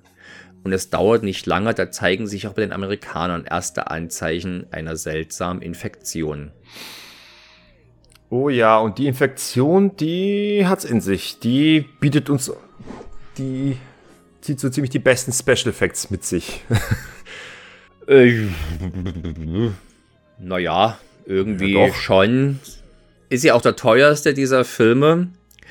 Ich würde dieser Film wäre eigentlich viel naheliegender, dass, dass das ja eine Karolko-Produktion ist. Hätte ich auch gesagt. Also das ist alles so seltsam vermischt, wo du denkst, hier sind so Teilelemente, die irgendwie an den falschen Stellen irgendwie verwendet wurden. Also nee, weil einfach so viele Leute, die schon für äh, Karolko gearbeitet haben, mitmachen. Bei, beginnend beim Regisseur George P. Ey, hier steht bei Wikipedia auch George P. Cosmatos. Ach, schau an, wer hätte das gedacht? Wie weit treibst du denn dieses schundische Spiel noch, Sergej? Dass du jetzt schon die englische Wikipedia manipulierst. Ich, du wirst dich wundern, ich habe schon in seine Geburtsurkunde habe ich schon äh, reingepusht. Dann werde ich mir ein Spiel draus machen, überall bei Dwight, Her werde ich überall von Dwight, Dwight Herbert Little schreiben. Herbert Little. So, ja, aber George Penn Cosmatos als Regisseur von, vom zweiten Rambo, äh, Jerry Goldsmith natürlich als, Regisseur, als Komponist aller drei Rambos und von Total Recall. Die Leute vor und hinter der Kamera, die passen alle deutlich eher zu, äh, zu Karolko, als es die Leute von äh, Deep Star Six tun. Aber es lässt sich, äh, man kann jetzt diskutieren und zetern, wie man möchte. Man kann nicht alles es haben. dabei. Es ist kein, ja, es kann ja im Zweifelsfall ja auch egal sein. Es ist jedenfalls eine De Laurentiis Produktion, offiziell allerdings vom Bruder, von einem der Brüder von Dino De Laurentiis, nämlich Aurelio De Laurentiis und seiner Produktionsfirma Film, Filmauro. Mhm und äh, in Italien für MGM produziert mit einem Budget von guten 20 Millionen Dollar, 21 stehen hier. Also mit Abstand der teuerste der von uns heute besprochenen äh, vier Filme. Im Vergleich zu The Abyss natürlich nochmal ein ganzes Stück billiger, da weniger als die Hälfte. Mhm. Und ich denke mal, das ist insofern ein interessantes Vergleichsobjekt, weil ich denke mal, Leviathan äh, das Konzept am weitesten treibt, ähnliches zu zeigen wie Abyss, ohne dass die Leute sich jetzt über, überdurchschnittlich viel ins Nasse begeben müssen. Ja, wobei es der Film ja in dem Fall vorgaukelt. Also äh, ich, hier hat man deutlich mehr, als ich in Deep Star Six habe mich gar, gar nicht an Tauchszenen, also mit Einzelpersonen, die irgendwie im Wasser Dinge tun, erinnern, aber Leviathan, der versucht sich definitiv daran, aber natürlich trickst er, wie uns äh, gewisse Making-of-Materialien äh, erzählen, hat man natürlich hier nicht im, in Unterwasser gedreht, sondern man hat irgendwie mit, mit Lichteinstellungen, mit Slow Motion und vor allem mit, mit äh, her herumfliegenden, geschredderten Hühnerfedern äh, versucht, äh, das, das Ambiente des, des, der tiefen See hier zu, zu simulieren. Ich finde, man hat es nicht nur versucht, man hat es ziemlich gut hinbekommen. Also wenn man sich die, wenn man sich die Peilen der Beteiligten bei The Abyss im Making of an, äh, anschaut und anhört, dann fragt man sich, ob das ja nicht vielleicht auch der humanere Weg gewesen wäre, das zu verwirklichen. Ja, ich stell, ich stell mir vor, wie dann irgendein Production Designer zu Cameron hingeht und sagt, äh, du, ich habe hier ein paar Hühnerfedern, wollen wir es nicht damit machen? Ich glaube, du würdest dermaßen von Cameron äh, einen Ellbogen oder das Funkgerät ins Gesicht geschleudert bekommen. Äh, für, für, so ein Frevel. Nein, für so eine, zu diesem Zeitpunkt war klar, dass ich jetzt äh, der James Cameron nicht mehr anheuern lässt, wenn man solche faulen Kompromisse eingehen müsste. Aber nee, es ist eigentlich äh, kein fauler Kompromiss. Es ist schon ein sehr ordentlicher Kompromiss und äh, Leviathan sieht ziemlich gut aus. Ja. Äh, und hat mich auch von den, zumindest von diesen Effekten her, äh, total glücklich gemacht. Ähm, also ich finde die Außenaufnahmen, die, wenn ich es nicht besser gewusst hätte, hat, äh, hat für mich der Effekt auch hervorragend funktioniert unter Wasser. Wenn man jetzt diese Szenen direkt vergleicht mit eben The Abyss, dann merkt man aber doch, dass das äh, deutlich diskreter gemacht wurde, weil The Abyss ist so dermaßen offensiv mit, äh, mit seinen Tauchszenen und mit der, mit der mit der Kamera umgeht, wie sie die, die Taucher, die Schauspieler in ihren Tauchanzügen und ihren Wasserblasen zeigt, äh, da fällt dann doch auf, dass da Leviathan deutlich diskreter ist. Aber wenn man den Vergleich weglässt, dann für sich genommen funktioniert die Simulation hervorragend, möchte ich fast sagen. Ich könnte mir vorstellen, dass mir jetzt The Abyss nicht allzu viel schlechter gefallen würde, wenn man das mit diesen Methoden äh, verwirklicht hätte. Atmosphäre und Sch Atmosphäre, Schauspiel und Geschichte hätten ja trotzdem noch für sich gesprochen. Und wie schon gesagt, der, der Leviathan sieht schon wirklich top aus. Die Ausstattung, die Kulissen sind wirklich sowohl exzellent designt als auch sehr gut umgesetzt. Äh, da kommt also auch die passende Hightech-Atmosphäre auf und trotzdem auch wieder dieser Used Look, den man aus Star Wars und Alien kennt, dass alles so alles schön abgegriffen wirkt. Und das ist, das ist schon ein, ein, ein Highlight, wenn man denn derartige Sachen zu schätzen weiß. Ich tue es auf alle Fälle. Alleine schon diese, diese, dieses Set, wo diese Anzüge dastehen in Reihe und Glied, mhm. also die wuchtigen Tiefsee-Tauchanzüge. Äh, die offenbar auch äh, nicht billig waren. Das sieht schon aus wie richtige Mechas. Ja, angeblich mit 30.000 Dollar für einen dieser Anzüge, dass die so aussahen, wie sie aussahen. Ja. Ja, also.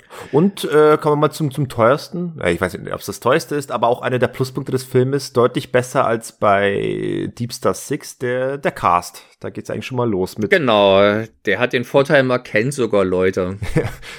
und nicht nur das aus der dritten Reihe. Ja. ja. Sondern hier ist die erste. Immerhin, hier können sich, hier könnten sich jetzt im Prinzip äh, filmübergreifend aus Deep Star 6 und Leviathan 2 Robocop-Mimen die Hand geben. Auch wenn ich mir gerade nicht sicher bin, ich glaube, die sehen sich in Robocop nie, oder? Sie treten nie in einer Szene auf, Moment. der Miguel und der Peter Weller. Ach, ja, genau. Ja, doch, äh, Miguel trifft auf Peter Weller als Robocop. Echt? Wann denn? Ja, wenn er, er ist doch die ganze Zeit am Anfang an Robocop, Robocop dran, weil er dieses äh, verdammte Produkt Ah, na klar, stimmt, er leitet das Projekt. Möchte. Er ist ja der er ist ja der Unhold, der dieses unheilige Projekt in die Wege leitet. Ja, genau. da hast du natürlich recht. Also insofern kennen die sich hat man jetzt hier in, in Leviathan natürlich nichts davon, weil hier ja nur Peter Weller da ist. Die unglaubliche Chemie als Robocop, aus Robocop wird also nicht wieder aufblühen. Dafür trifft jetzt Robocop auf Colonel Troutman. Und auf einen Ghostbuster. Und ein Mensch, Robocop meets Rambo meets Ghostbusters. Wenn das meets den Einbrecher aus Kevin allein zu Haus. Wenn das mal kein Mashup ist. Stimmt, ein, ein, ein Sex, sexgeiler Einbrecher aus äh, Kevin allein zu Haus. So kennen wir den Daniel Stern auch noch nicht. Eine schöne Mischung. Ja. Äh, rein inhaltlich ist, habe ich an Leviathan zum einen vielleicht die meiste Kritik, aber er ist auch deutlich der Beste von den vier Filmen. Meine Kritik ja, ist eigentlich vor allem dahingehend, dass es natürlich das offensichtlichste Alien Rip-Off ist. Also ich glaube, es gibt kein Alien Rip-Off, das so unverhohlen sich bei Alien bedient wie dieser Film. Ja, und zusätzlich auch sehr, sehr viel gleichzeitig The Thing von Carpenter mit hineinbaut. Ja, da aber eher oberflächlich, da oberf weil das, was bei The Thing im Zentrum steht, die Paranoia und sowas gibt's hier eher nicht. Äh, weil wenn es überhaupt erstmal ausbricht, geht's da alles hier sehr zügig. Mhm. Aber die, gerade natürlich die gesamte Personenkonstellation ist ja wirklich fast eins zu eins aus Alien. Ich meine, die war schon bei Deep Star Six Alien angelehnt, ja, aber hier haben wir halt wirklich, wir haben so diese maulenden Proletarier aus der unteren Hierarchieebene, wir haben die, die, den Wissenschaftler, von dem man nicht so ganz weiß, wie er einzuordnen ist. Wir haben natürlich den durchtriebenen Konzern im Hintergrund. Diese Konzern ist einfach nicht zu trauen, ne?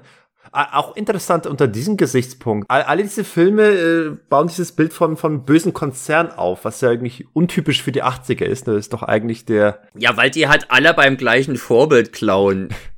Also ich denke mal, dass das jetzt weniger ideologische Gründe hat, als vielmehr eben, dass man da versucht, sich an einen Erfolg dran zu hängen. Letztlich muss ich natürlich sagen, dass es, dass er dass er deutlich nicht so gut ist wie Alien.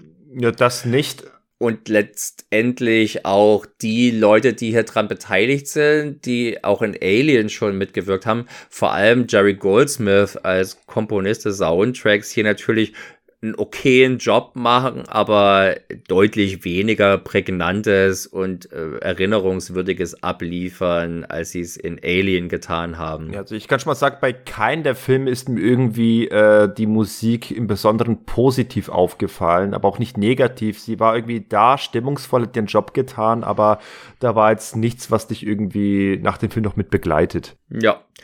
Äh, aber es ist schon ein bisschen ich meine, Jerry Goldsmith, den mag ich wirklich sehr gerne. Und äh, da ist es schon ein bisschen Enttäuschung, wenn sein Soundtrack jetzt nicht viel besser ist als der, äh, der Soundtrack von Deep Star 6 von Harry Manfredini oder der von The Rift von seinem Sohnemann. Oder der von Lords of the Deep.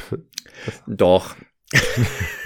da ist alles besser. Hätte ich auf den Kamm gepfiffen zum Film, wäre das besser gewesen, als das, was bei Lords of the Deep zu hören ist. Ja. Wir haben hier also auch den Alien Production Designer, beziehungsweise Nostromo Designer Ron Cobb als offiziellen Production Designer.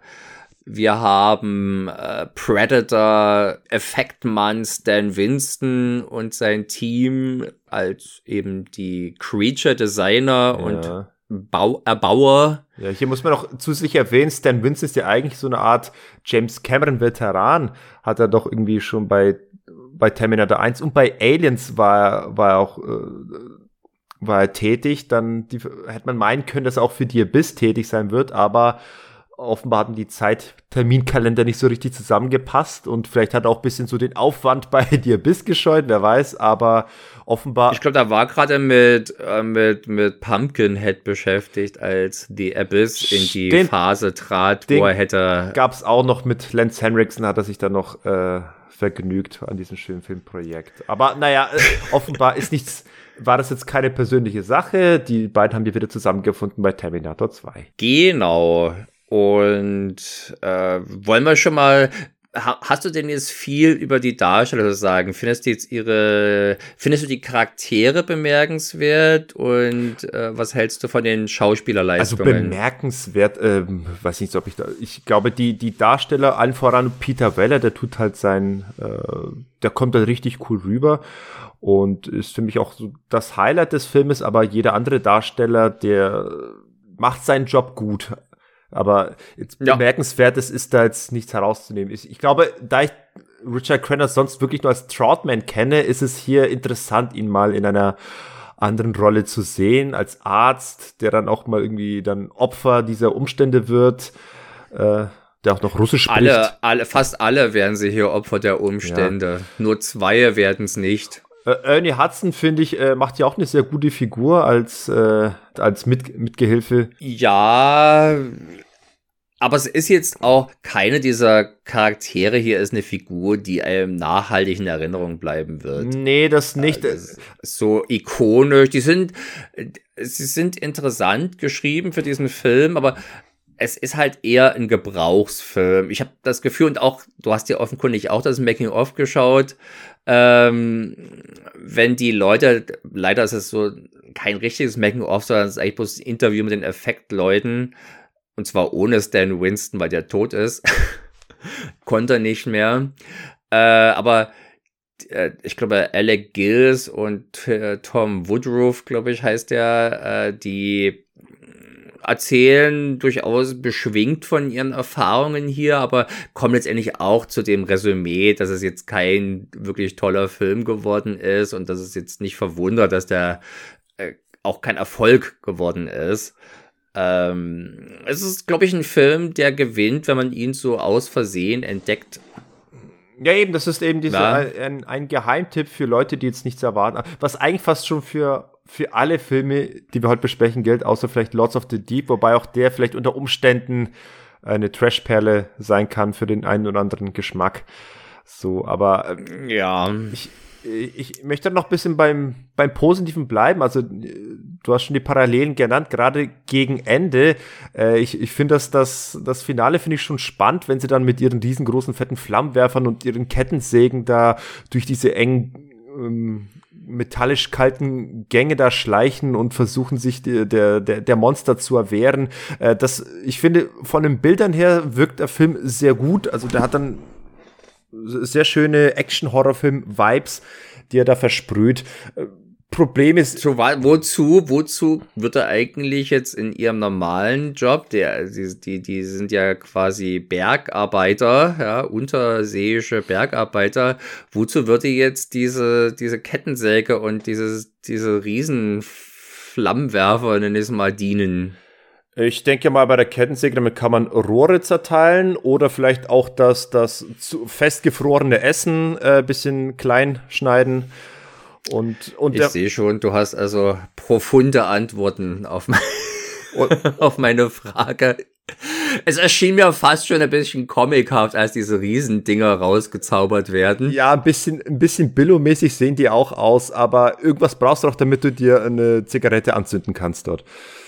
Du wolltest da was zum Guten sagen, dass das also spannend ist. Ja, nee, ich, ich fand generell das Pacing gut, die, die Darsteller gut, die, die Effekte sehr gut, also wie dann äh, von dem einen wirklich die, diese, diese armen Tentakeln, der Schleim, der herausragt. Äh, das, ich fand es wirklich überaus spannend gemacht, aber gleichzeitig merkt man, man muss sich wirklich einfach ein bisschen damit abfinden, dass das alles die ganze Zeit von allem geklaut ist. Es ist alles sehr gut geklaut, optisch und die, die, die Darsteller tun da ihr Übriges, um das Ganze gut zu transportieren. Aber am Ende bleibt dann auch, und das war schon wieder mit dem Guten, äh, auch, auch wieder so eine kleine Lieblosigkeit oder vielleicht so Unzulänglichkeiten. Das, du hast es schon angesprochen bei Deep Star 6, auch hier, das Monster-Design ist irgendwie sehr, sehr undefiniert. Also es ist so, ja, man sieht irgendwie, es soll irgendwie eine Art Monster sein, es ist schleimig, es hat irgendwie spitze Zähne, es ist eklig, aber mehr kann ich auch nicht sagen. Es ist so, so ein Chop Sui an, aus verschiedensten Ideen und da äh, herausgekommen ist so ein Bastard an unausgegorenen Ideen. Äh, das ist ja. einfach ein, ein, ein Monsterbatzen. Einfach. ja. Und, und mehr. Es nicht. wirkt, es wirkt ideenlos, wie das zusammengepappt äh, wird und wo eben bei äh, The Thing, den, dem, dem, dem Effektdesign von Rob Bottin, wo da halt wirklich sehr coole äh, Ideen, wie eben die, wie die Menschen noch zu erkennen sind, aber jetzt quasi schon mutiert sind und sowas. Äh, da, da spielt es also quasi mit der Mutation des Vertrauten. Hier sind die Effekte sind ja top, ne? Deswegen kann man hier durchaus auch Vertrautes entdecken. Man erkennt also quasi auch in diesem Schleim or organischen Fleischbatzen dann auch durchaus vertraute Gesichter, die ich dann so rausschälen. Aber es wird halt nie irgendwie eine coole Mischung. Es wird, es wird nicht mal richtig eklig. Es, es sieht eigentlich nur komisch aus. Also zumindest, wenn man es jetzt als erwachsener Mensch sieht. Äh, das mag damals, wenn man es vielleicht als 16-Jähriger 89 gesehen hat, anders gewirkt haben. Aber es hat mich echt bestenfalls auf eine sehr abstrakten Art und Weise beeindruckt, äh, weil das Handwerkszeug der Umsetzung ganz gut ist, aber das Design, habe ich mir echt gedacht, hm, das war ja eine Schnapsidee. das hier so zu ja, machen. Eben. Alles muss rein in den Top. Aber es ist, glaube ich, wirklich der Tatsache geschuldet, dass eben sehr viele Ideen hineingeworfen wurden und ja, auch, auch ein Profi, eine Legende wie Stan Winston hat man einen schlechten Tag offenbar. Und dann kommt auch eben mal sowas bei. Ja, ich rum. weiß nicht, von wem die Idee stammte. Ähm, könnte durchaus vielleicht auch. Ich, es klang in dem Making-of so ein bisschen, als wenn es der Cosmatos selbst äh, vorangetrieben hätte. Mm. Möglicherweise auch im Drehbuch schon so angelegt. Wir können ja ganz kurz erwähnen, da sind zwei Leute äh, für verantwortlich, die auch schon ein paar bekannte Sachen auf, auf dem Konto haben. David Peebles, nichts verwandt äh, mit der Nia Peoples aus Deep Star Six und schreibt sich auch anders. Oder mit dem Mario One. Einer der Drehbuchautoren von äh, Blade Runner und später noch dem Soldier mit Kurt Russell. Mhm. Äh, Jeb Stewart hat, der, äh, dürfte glaube ich sein bekanntestes Skript, das von Stirb langsam sein. Ja, verstehe ich. Äh, und noch zusätzlich zu dem äh, Monster-Design, finde ich, äh, wurde es auch nicht von der inszenatorisch nicht gewinnbringend eingebracht. Also ich finde, wenn es mal zur Konfrontation kommt und man äh, versucht, sich dieser Monster zu erwehren mit eben so schönen Gerätschaften wie ein Flammenwerfer und, ein, und einer Kettensäge, dann kommt das irgendwie nie so cool rüber. Also irgendwie scheut sich die Kamera davor, da irgendwie richtig schön drauf zu halten. Und äh, dann kommt es dazu, dass solche Szenen wie das irgendwie Körperteile von diesen Wesen zertrennt werden, dass das irgendwie sehr, sehr unspektakulär aussieht. Also da, da hätte ich mir zum Beispiel bei der Ästhetik gewünscht, dass man so richtig schön lange da reinsägt und da richtig schön Blut spritzt und das ist so richtig zu einer mühevollen Aktion ja, das wird. er dann doch zu, dass er dann doch Dafür will er zu sehr Mainstream-Film sein. Ja, also. Das war, glaube ich, 89 noch nicht drin, dass man da jetzt derart das Gegrößes plättern lässt. Ja, gut, stimmt. In, der Hinsicht selbst so reine Horrorfilme scheuen sich da ein bisschen zurück. Also auch da ist es vielleicht schade, dass er so seriös sein möchte, ja, und so großes Publikum ansprechen möchte. Aber hätte er diesen Ansatz nicht gefahren, dann hätten wir vermutlich weniger Production Values auf die Leinwand bekommen. Äh, ich finde, man merkt an diesem Film recht gut den Unterschied zwischen äh, einfach kompetenten Filme machen und inspirierten äh, und hochmotivierten Filmemacher, äh, Filme machen. Als Beispiel für Letzteres, also das Inspirierte und Hochmotivierte, würde ich Alien und The Abyss anführen. Das hier ist kompetent gemacht, insbesondere von den Leuten an der Kamera, an der Ausstattung. George Pankosmatos, ich gebe zu, ich kenne jetzt seine frühen Filme nicht, aber Rambo 2 und City Cobra finde ich es regietechnisch auch beide nicht gerade bemerkenswert. Tombstone und, ach, ich habe gerade vergessen, wie dieser Charlie Sheen Polit-Thriller heißt. Ähm, die sind jetzt auch nicht gerade Offenbarungen. Also, das ist jetzt nicht unbedingt ein Regiegenie, der George Pan. Man muss aber hinzufügen, dass er tatsächlich schon mal mit Peter Weller Erfahrung hatte. Die hatten ja schon in diesen 1983er of Unknown Origin unheimliche Begegnungen, hatten schon mal miteinander zusammengearbeitet. Offenbar war der Peter Weller einer, der vom Cosmatos eigentlich angetan war, mit denen offenbar gute Erfahrung gemacht hat. Aber zumindest es heißt ja, dass Peter Weller auf körperlich anstrengende Rollen steht und offenbar sich auch gern von solchen vermeintlichen Despoten gerne äh, umherscheuchen lässt. Ja, das hört, das, das war von Schauspielerseite hier bei Leviathan zu hören, dass der Cosmatos ganz schöner Tyrann am Set wäre. Äh, aber es hat sich jetzt, das äh, Ähnliches wird ja durchaus auch über die Abyss, äh, beziehungsweise James Cameron gesagt. Ich würde mal behaupten, dass sich das bei The Abyss mehr ausgezahlt hat. Das ist halt schon eben wirklich guter Durchschnitt hier. Ja, ich würde sagen, und der Unterschied zwischen einem Cosmatos und einem James Cameron wäre, also ohne jetzt George Punk Cosmatos besser zu kennen, aber von dem, was man so hört und liest, ich glaube, der James Cameron ist einer, der verlangt zwar sehr, sehr viel von seinen Schauspielern, von den Leuten, aber er verlangt auch nie mehr als das, was er selbst machen würde. Also er würde sie nie in unnötige Gefahr bringen. Er, er geht selbst unter Wasser und, und taucht da viel, anstatt dass er bloß die äh, Leute unter Wasser schickt. Ich glaube, der George Pankosmatos ist einer, der würde die Leute unter, unter Wasser schicken, aber würde selbst, hätte selbst keinen Bock unter Wasser zu gehen. Ich würde eher sagen, dass es da, dass es da Cameron für Sachen macht, die sich zumindest auch lohnen ja, weil seine Filme alle Bestand haben, auch über die Jahrzehnte äh, hinaus. In Leviathan war, glaube ich, 1990 schon wieder weitestgehend vergessen. Und das, das so ein relativ, dass so ein relativ großer Film wie der halt so wenig bekannt ist. Und ich würde behaupten, auch nicht zu Unrecht. Ja, das ist schon, das, das ist schon jetzt nicht unbedingt ein vergessenes Kleinod es ist Ge als Geheimtipp, aber würde ich schon noch äh, ein, äh, einschätzen. Insbesondere, wenn man wie ich auf Alien Rip-Offs steht. Das Problem ist einfach, dass er zu wenig eigene Identität hat. Also wirklich sein, seine, seine, sein großes Verkaufsargument äh, bezieht eben aus den Hauptdarstellern. Wenn man irgendwie Peter Weller gern sieht in so einem Science-Fiction-Setting, äh, dann ist es was, aber ansonsten sind es eigentlich hauptsächlich geklaute Ideen, die aber äh, sehr gut kompetent variiert wurden. Das ist das, was man über Leviathan sagen kann. Naja, aber seine Hauptattraktion ist ja eigentlich eher das Monster. Und, und das ist ja das ist ja nun zumindest mal, hm, hat uns beide ja nun nicht so überzeugt. Nee, das hat uns beide nicht so überzeugt, ne? Aber, aber ich sag ja, am Ende des Tages bleibt mir vor allem Peter Wellens entschlossenes Gesicht, das da äh, dem Monster entgegensieht. Und Peter Wellens perfekter Punch gegen die böse äh, Konzernchefin.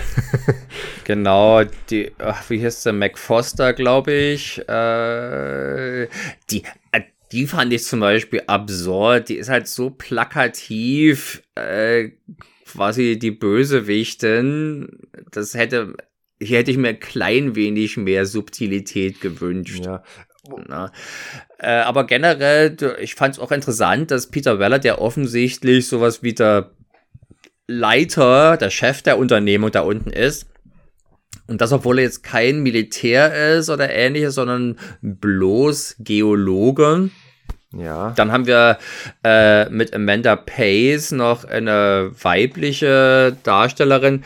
Ich hätte jetzt eigentlich ihre Rollenname lieber sagen sollen. Elizabeth Williams heißt ihre Figur, die äh, nicht nur die Frau an Bord ist, sondern eben auch noch die Au in Aussicht hat, äh, in Bälde äh, Astronautin zu werden und deswegen auch schön trainiert. Das bringt auch visuell nochmal was in, bringt Bewegung, buchstäblich, nämlich Bewegung in den Film äh, und zeigt halt auch diese recht großzügig designten Sets noch recht schön. Du hast zum Beispiel, was ich irgendwie cool finde, obwohl ich obwohl es nie, glaube ich, inhaltlich genutzt wird. Du hast ja dieses, diese Röhren, diese leuchtende Röhre mhm. an der Decke, die den Rundgang über äh, quasi mit säumt. Ja. Äh, das sieht schon mal cool aus und bringt dort diesen passenden sowohl Untersee als auch Sci-Fi-Touch mit rein. Mhm. Also solche, solche, solche Details gibt's schon mehrfach. Und äh, wie gesagt, die Figur viel mehr ist da jetzt auch nicht, aber das reicht, denke ich mal, um dir eine Identität zu verleihen. Der Daniel Stern ist natürlich so die Arschgeige im, äh, im Team, wo ich jetzt gar nicht so böse war, dass es ihn als ersten erwischt. Der ist tatsächlich auch mit unsympathisch gezeigt, so richtig so sexistischer, notgeiler Lurich. Proll. Pro Proll auch, ja. Der, der auch, auch tatsächlich so wie Miguel Ferrin Deep Star 6 eigentlich das Problem äh, ja, die Probleme an Bord bringt, indem er meint, äh, die, diesen äh, Schnaps äh, eben heimlich stibitzen zu müssen, wofür. Siehst du, da ist antirussische Propaganda. Trink kein Wodka äh, von russischen Schiffswracks. Genau, schon gar keinen geklauten. Ich würde einfach mal behaupten, dass es, glaube ich, generell eine gute Idee ist, vielleicht, wenn man irgendwo aus einem Wrack einem Wrack, wo man nicht weiß, wie lang das ja schon ist, äh, wenn man dann noch irgendwie eine olle Flasche mit Schnaps trinkt, dass man die jetzt nicht gleich unbekümmert sich ja, hinter die ist, Binde das gießt. Das ist für mich tatsächlich die, dieselbe Stufe an, an, an äh, fahrlässiger Ignoranz wie eben schon in The Rift, einfach mal die, diesen, diesen, diesen ausgewucherten Pilz einfach anfassen zu müssen mit bloßer Hand. Mm, genau. Ja. Ja, äh, aber irgendwie auch immerhin jemand, den man sich, äh, den man sich merkt. Ich habe noch, wer mir noch aufgefallen ist, ist Hector äh, Elizondo als äh, GP Cop. Ich weiß gar nicht, was, was der gewesen ist. Der macht's aber relativ lange. Der scheint irgendwie äh, der, der Chefingenieur oder so zu sein. Ja. Äh, ich kenne bloß den Darsteller, weil ich der, der äh, in der Tim Allen Sitcom Last Man Standing spielt eine Hauptrolle. Und ist irgendwie ein ganz charismatischer Typ. Ja, ich kenne den eigentlich vom Gesicht her. Ich denke immer, den habe ich doch in so vielen Filmen gesehen, aber ich kann den mal keinen. Ja, der hat doch eine ganze Menge anderen Filme mitgespielt, die mir jetzt auf die er Schnelle sogar, nicht Er hat sogar äh, Bane gesprochen in Batman, Mystery of the Batwoman. Hm. Also, und wer, und wer kennt Bane nicht vor allem aus diesem Ding? Ja, äh, spielt natürlich noch andere Leute mit, die ich aber auch alle nicht kenne. Eine Lisa Eilbacher also, zum Beispiel. Eilbacher, ja. Ja gut, ja, äh, über die Darsteller müssen wir uns nicht größer mehr unterhalten. Nee. Ich, ich hätte es noch kurz äh, zum Abschluss noch ein paar Worte zum Ende hin verloren, weil ich muss sagen, also unterm Strich hat mir der Film eigentlich äh, sehr gut gut gefallen, weil ich eigentlich, ich, ich bin rangegangen, die Erwartungshaltung äh, Billigheimer zu sehen und war dann doch von den Produktionswerten überrascht. Wieso bist du eigentlich mit der Erwartung? Das habe ich jetzt, das habe ich jetzt schon mehrfach gehört, als wenn das irgendwie die Billig-Alternative wäre, wo es doch ein richtig teurer Film gewesen nee, ist. Wus wusste ich eben nicht. Ich, ich, ich habe mir nicht vorher angeguckt, was das für ein Budget ist, was ein Produktionsstudio. Ich wusste nur, ich will diesen Film mit diesem Titel sehen, weil er äh, quasi eine Art The Abyss Rip-Off ist. Und wie gesagt, äh, ich, ich hatte mit Preiswerterem gerechnet, aber war dann erstaunt, dass man eigentlich einen vollwertigen, gut aussehenden äh, Action-Horror-Film zu sehen bekommt. Der hat natürlich sei, äh, größtenteils inoriginell ist, aber eben gut variiert ist. Nur eben gegen Ende, also wirklich dieses Finale, ganz am Ende, wenn sie oben ankommen und man man eben noch doch noch irgendwie das Monster präsentieren muss, das doch nicht besiegt wurde. Äh, das, äh, das war so dermaßen übers Knie gebrochen, so richtig blöd inszeniert. Ja. Wobei nebenbei auch noch, wir haben ja drei Überlebende, Peter Weller, Ernie Hudson und die äh, Amanda Pace. Und äh, mal eben wird dann eben noch schnell äh, Ernie Hudson äh, weggefressen und das so, so, so unwürdig und unrühmlich, dass ich, und das auch so beiläufig, so dass ich gar nicht mal. Und es sieht scheiße aus. Das verdammte Vieh sieht über Wasser echt nicht besser aus, als unten eher schlechter. Und es wirkt, als wenn man da auch nicht gerade allzu viel Zeit reingesteckt hat, diese Szene irgendwie wirkungsvoll zu inszenieren. Auch, auch drehbuchtechnisch wirkt sie schon sehr deppert. Und dann ja. inszenatorisch am Ende, was macht Peter Weller? Äh, ja gut, äh, Ernie Hudson wurde halt weggefressen und äh, Peter Weller wirft dann irgendwie ein, ein, äh, eine Dynamit wie, wie, wie ein Basketball. Also hat so richtig so eine schöne Basketballwurfbewegung gemacht mit, mit, mit dieser Dynamitstange und das Ding frisst das Teil und explodiert. Und danach können sie schön davonfliegen. Das ist gerade eben noch der letzte Über Überlebende, also von den dreien äh, mit ersoffen ist, ist es auch schon wurscht.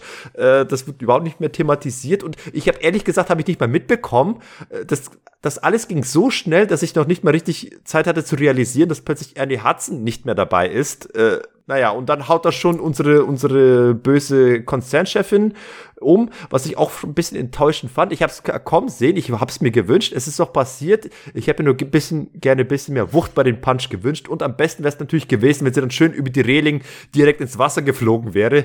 Das wäre äh, perfektes Ende gewesen. Aber man kann eh nicht ah. alles haben. Ja, ich weiß nicht. Das ist nicht das Einzige, was dieser Film nicht hat, um um nicht alles zu haben. Äh, aber ja, ist kein gutes Ende und zieht den Film unnötig runter. Die Darsteller waren auch nicht glücklich mit der Entscheidung, also jetzt auch insbesondere natürlich Ernie Hudson nicht, aber Cosmatos hat darauf bestanden, dass diese Szene drin ist. Ich, Offenbar ich will, gedacht, dass der dieser, Neger stirbt, dieser, oder was war seine... Nein, ich glaube einfach, dem kam es auf diesen billigen Schockmoment an, aber das ist halt auch nicht wirklich es ist eher ärgerlich als irgendwie dramatisch. Ja, es war eben kein Schock, es kam so, so, so beiläufig, aber so, so unwürdig und hektisch, äh, so dass ich, ich habe es nicht mal richtig realisiert. Und ich war dann, ich musste es mir nachher noch mal, ich habe tatsächlich zurückgespult, um festzustellen, manchmal ist jetzt Arne Herzen wirklich tot. Ach ja, stimmt, er ist jetzt mal eben so schnell gestorben. Ah. Hast du wieder nicht rechtzeitig von Twitter hochgeschaut, ha? äh, nee, YouPorn war's. Das kann ich natürlich gut verstehen. Dieser Film hatte so was sehr subtil Anregendes. Da kann man sich mal versuchen, ein bisschen Erleichterung zu verschaffen nebenbei noch. Dieses nackte Fleisch, das von diesem Monster ausgeht, das war schon äh, Ja, und da steckt so viel drin. Mm, mm. Lecker, lecker, lecker. naja. Das war also der Höhepunkt. Ich weiß, Du hast, du hast jetzt leider nach dem ersten Film vergessen zu sagen, das Datum, wann sie aufgeführt wurden. Ach so, ja gut, na dann, dann ziehen wir das noch eben schnell nach. Leviathan, 17. März 89. Deepstar, ah, ja. Deepstar 6 war am 13. Januar. Er war quasi der allererste dieser Trittbrettfahrer, die vor dem ja. Hauptwerk entstanden sind. Lords of the Also Leviathan war also auch einer der ersten. Genau, Lords of the Deep kam dann am, im April, 21. April. The Evil Below am 1. Juli. Die Abyss kam dann eben am 9. August äh, erstmals heraus und The Rift im März 1990. Ah, na gut. Also immerhin damals, wenn man Unterwasser- oder Tiefsee-Fan gewesen ist, hat man dann ja eher in der zweiten Jahreshälfte den Höhepunkt bekommen. Mhm. Und als, als Appetitmacher ist Leviathan, denke ich mal, ganz gut geeignet. Und da auch, und auch Deep Star 6 zuvor verdirbt den Appetit nicht. Wobei ich argumentiere dann natürlich immer aus meiner Perspektive und ich bin da ganz ehrlich, ich bin a Vielfraß. Wenn ich irgendwas mag, dann mag ich gerne viel davon. Aber die meisten haben vielleicht schon nach einem Unterwasserfilm die Schnauze voll. Ich könnte mir vorstellen, die, ich glaube, das Traurige an der Geschichte ist, ursprünglich waren diese Filme Leviathan, Deep Star Six, waren ja gedacht eigentlich von dem vermeintlichen noch ausstehenden Erfolg von äh, The Abyss zu profitieren. Aber stattdessen hat sich herausgestellt, die Filme sind vorgekommen, gefloppt und offenbar waren dann die Leute so sehr gesättigt schon von diesen zwei Filmen, sodass sie, glaube ich, ja. im Nachhinein The Abyss geschadet haben, der zwar immer noch am ja. erfolgreichsten war von all diesen Filmen, aber ich glaube, möglicherweise hätte The Abyss deutlich größten Erfolg gehabt, wenn diese Filme nicht ja, vorher rausgekommen wären. trotzdem eine finanzielle Enttäuschung. Der hat gerade mal das Doppelte seines Budgets eingespielt. Bei einem derart teuren Film ist das, glaube ich, nicht, nicht unbedingt befriedigend für die Finanziers oder fürs Studio. Mein, mein Take ist, The Abyss wäre erfolgreicher gewesen, wenn Deep Star Six und Leviathan gar nicht vorher äh, entstanden ja. worden wären. Und möglicherweise, vielleicht nicht sehr viel erfolgreicher, aber vielleicht hätte ja die, The Abyss genau das zusätzlich eingespielt, was beide Filme vorher gekostet haben. vielleicht auch mehr. Also das, äh, es raubt dem Film ja den Event-Charakter ein bisschen. Ja. Das ist quasi was, wenn wenn Avatar jetzt rausgekommen wäre äh, umrundet oder Titanic umrundet noch von fünf anderen äh, Schiffsuntergangsfilmen. Na, dann wäre sicherlich auch nicht Erfolg, so erfolgreich geworden. Also wenn plötzlich so viel Konkurrenz ist, verdirbt das schon irgendwie die Preise. Ja, ich muss sagen, im Nachhinein bin ich jetzt eigentlich diesen beiden Filmen jetzt noch mal ein bisschen böse. Aber gut. Sei es doch lieber den Produzenten dahinter. Ja, oder Ah, diesen, diesen, diesen Trittbrettfahrern. Ich finde, ein anständiger Trittbrettfahrer hat gefälligst danach zu kommen, nicht vorher. Ja. Was ist denn das für eine Unart? Also bei, bei Lords of the Deep, dem mache ich es nicht zum Vorwurf, der ist so klein, dass er jetzt, denke ich mal, dem äh, Erfolg von äh, The Abyss nicht abträglich war. Aber ich finde, James Cameron hätte es machen müssen wie Jackie Chan. Einfach nicht zum Film sagen, einfach nur Project A benennen. Dann wären die Trittbrettfahrer, glaube ich, stiller gewesen. Äh, das ist in der Tat so. Der hat halt recht äh, früh schon seine Karten auf den Tisch gelegt. Ich glaube schon, es ging tatsächlich recht schnell nach Aliens, also nach 86, dass halt das erste, die ersten Sachen bekannt wurden.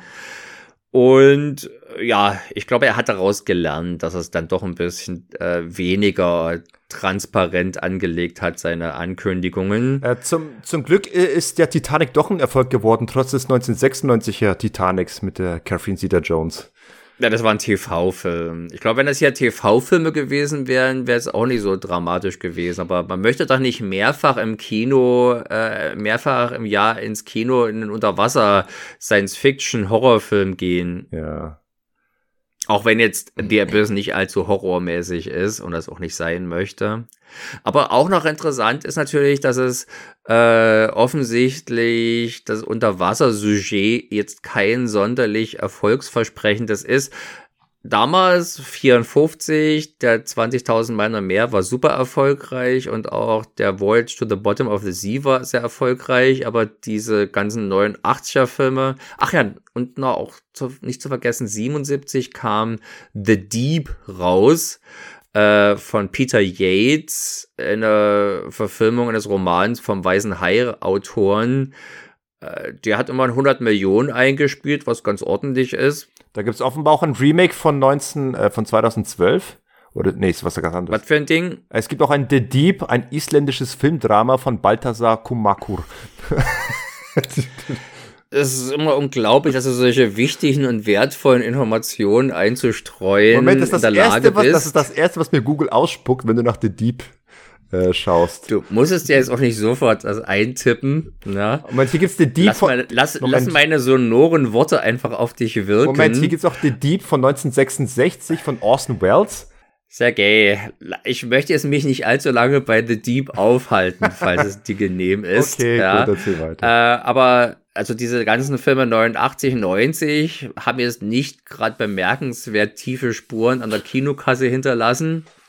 97 äh, oder 98, ich überlege gerade, da kam ja dann auch noch äh, der Sphere raus, mhm. so ein Big Budget Unterwasser Sci-Fi Horrorfilm mit äh, Dustin Hoffman, Sharon Stone und Samuel L. Jackson.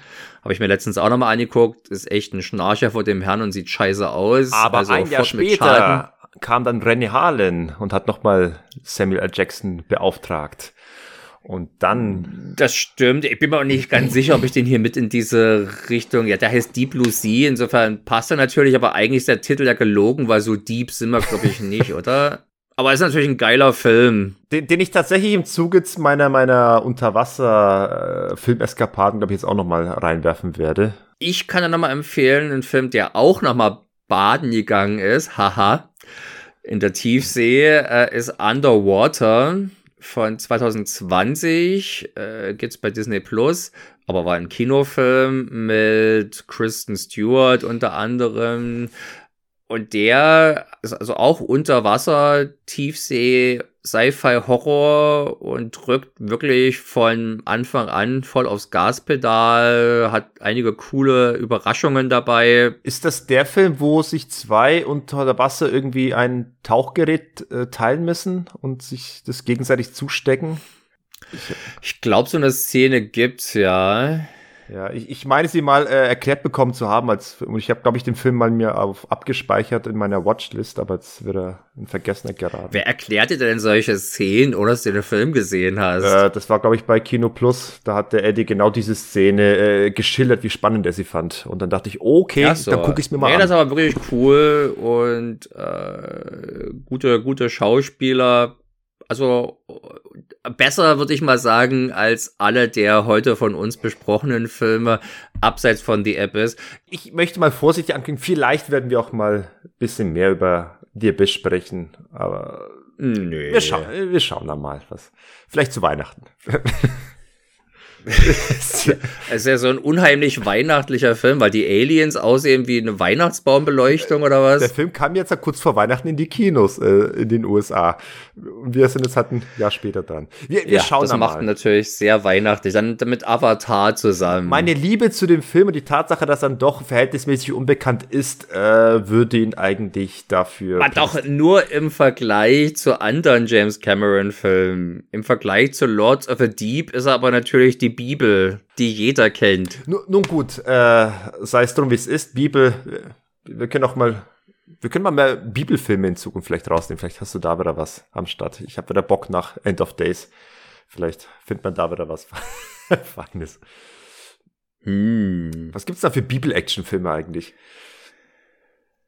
Ich befürchte mehr, als mir lieb ist. Wir sprechen über Laschko, die Faust Gottes. Möglicherweise gibt's ja auch, äh, gibt's ja auch ein ganzes Genre von iranischer Actiongülle.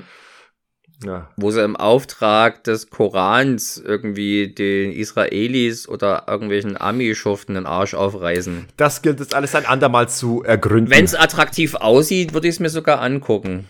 Das werden wir ein anderes Mal rausfinden. Aber für heute soll erstmal genug sein. Wir, wir, wir, wir begeben uns langsam wieder an die Wasseroberfläche genug hier in den, in den Tiefen herumgestochen.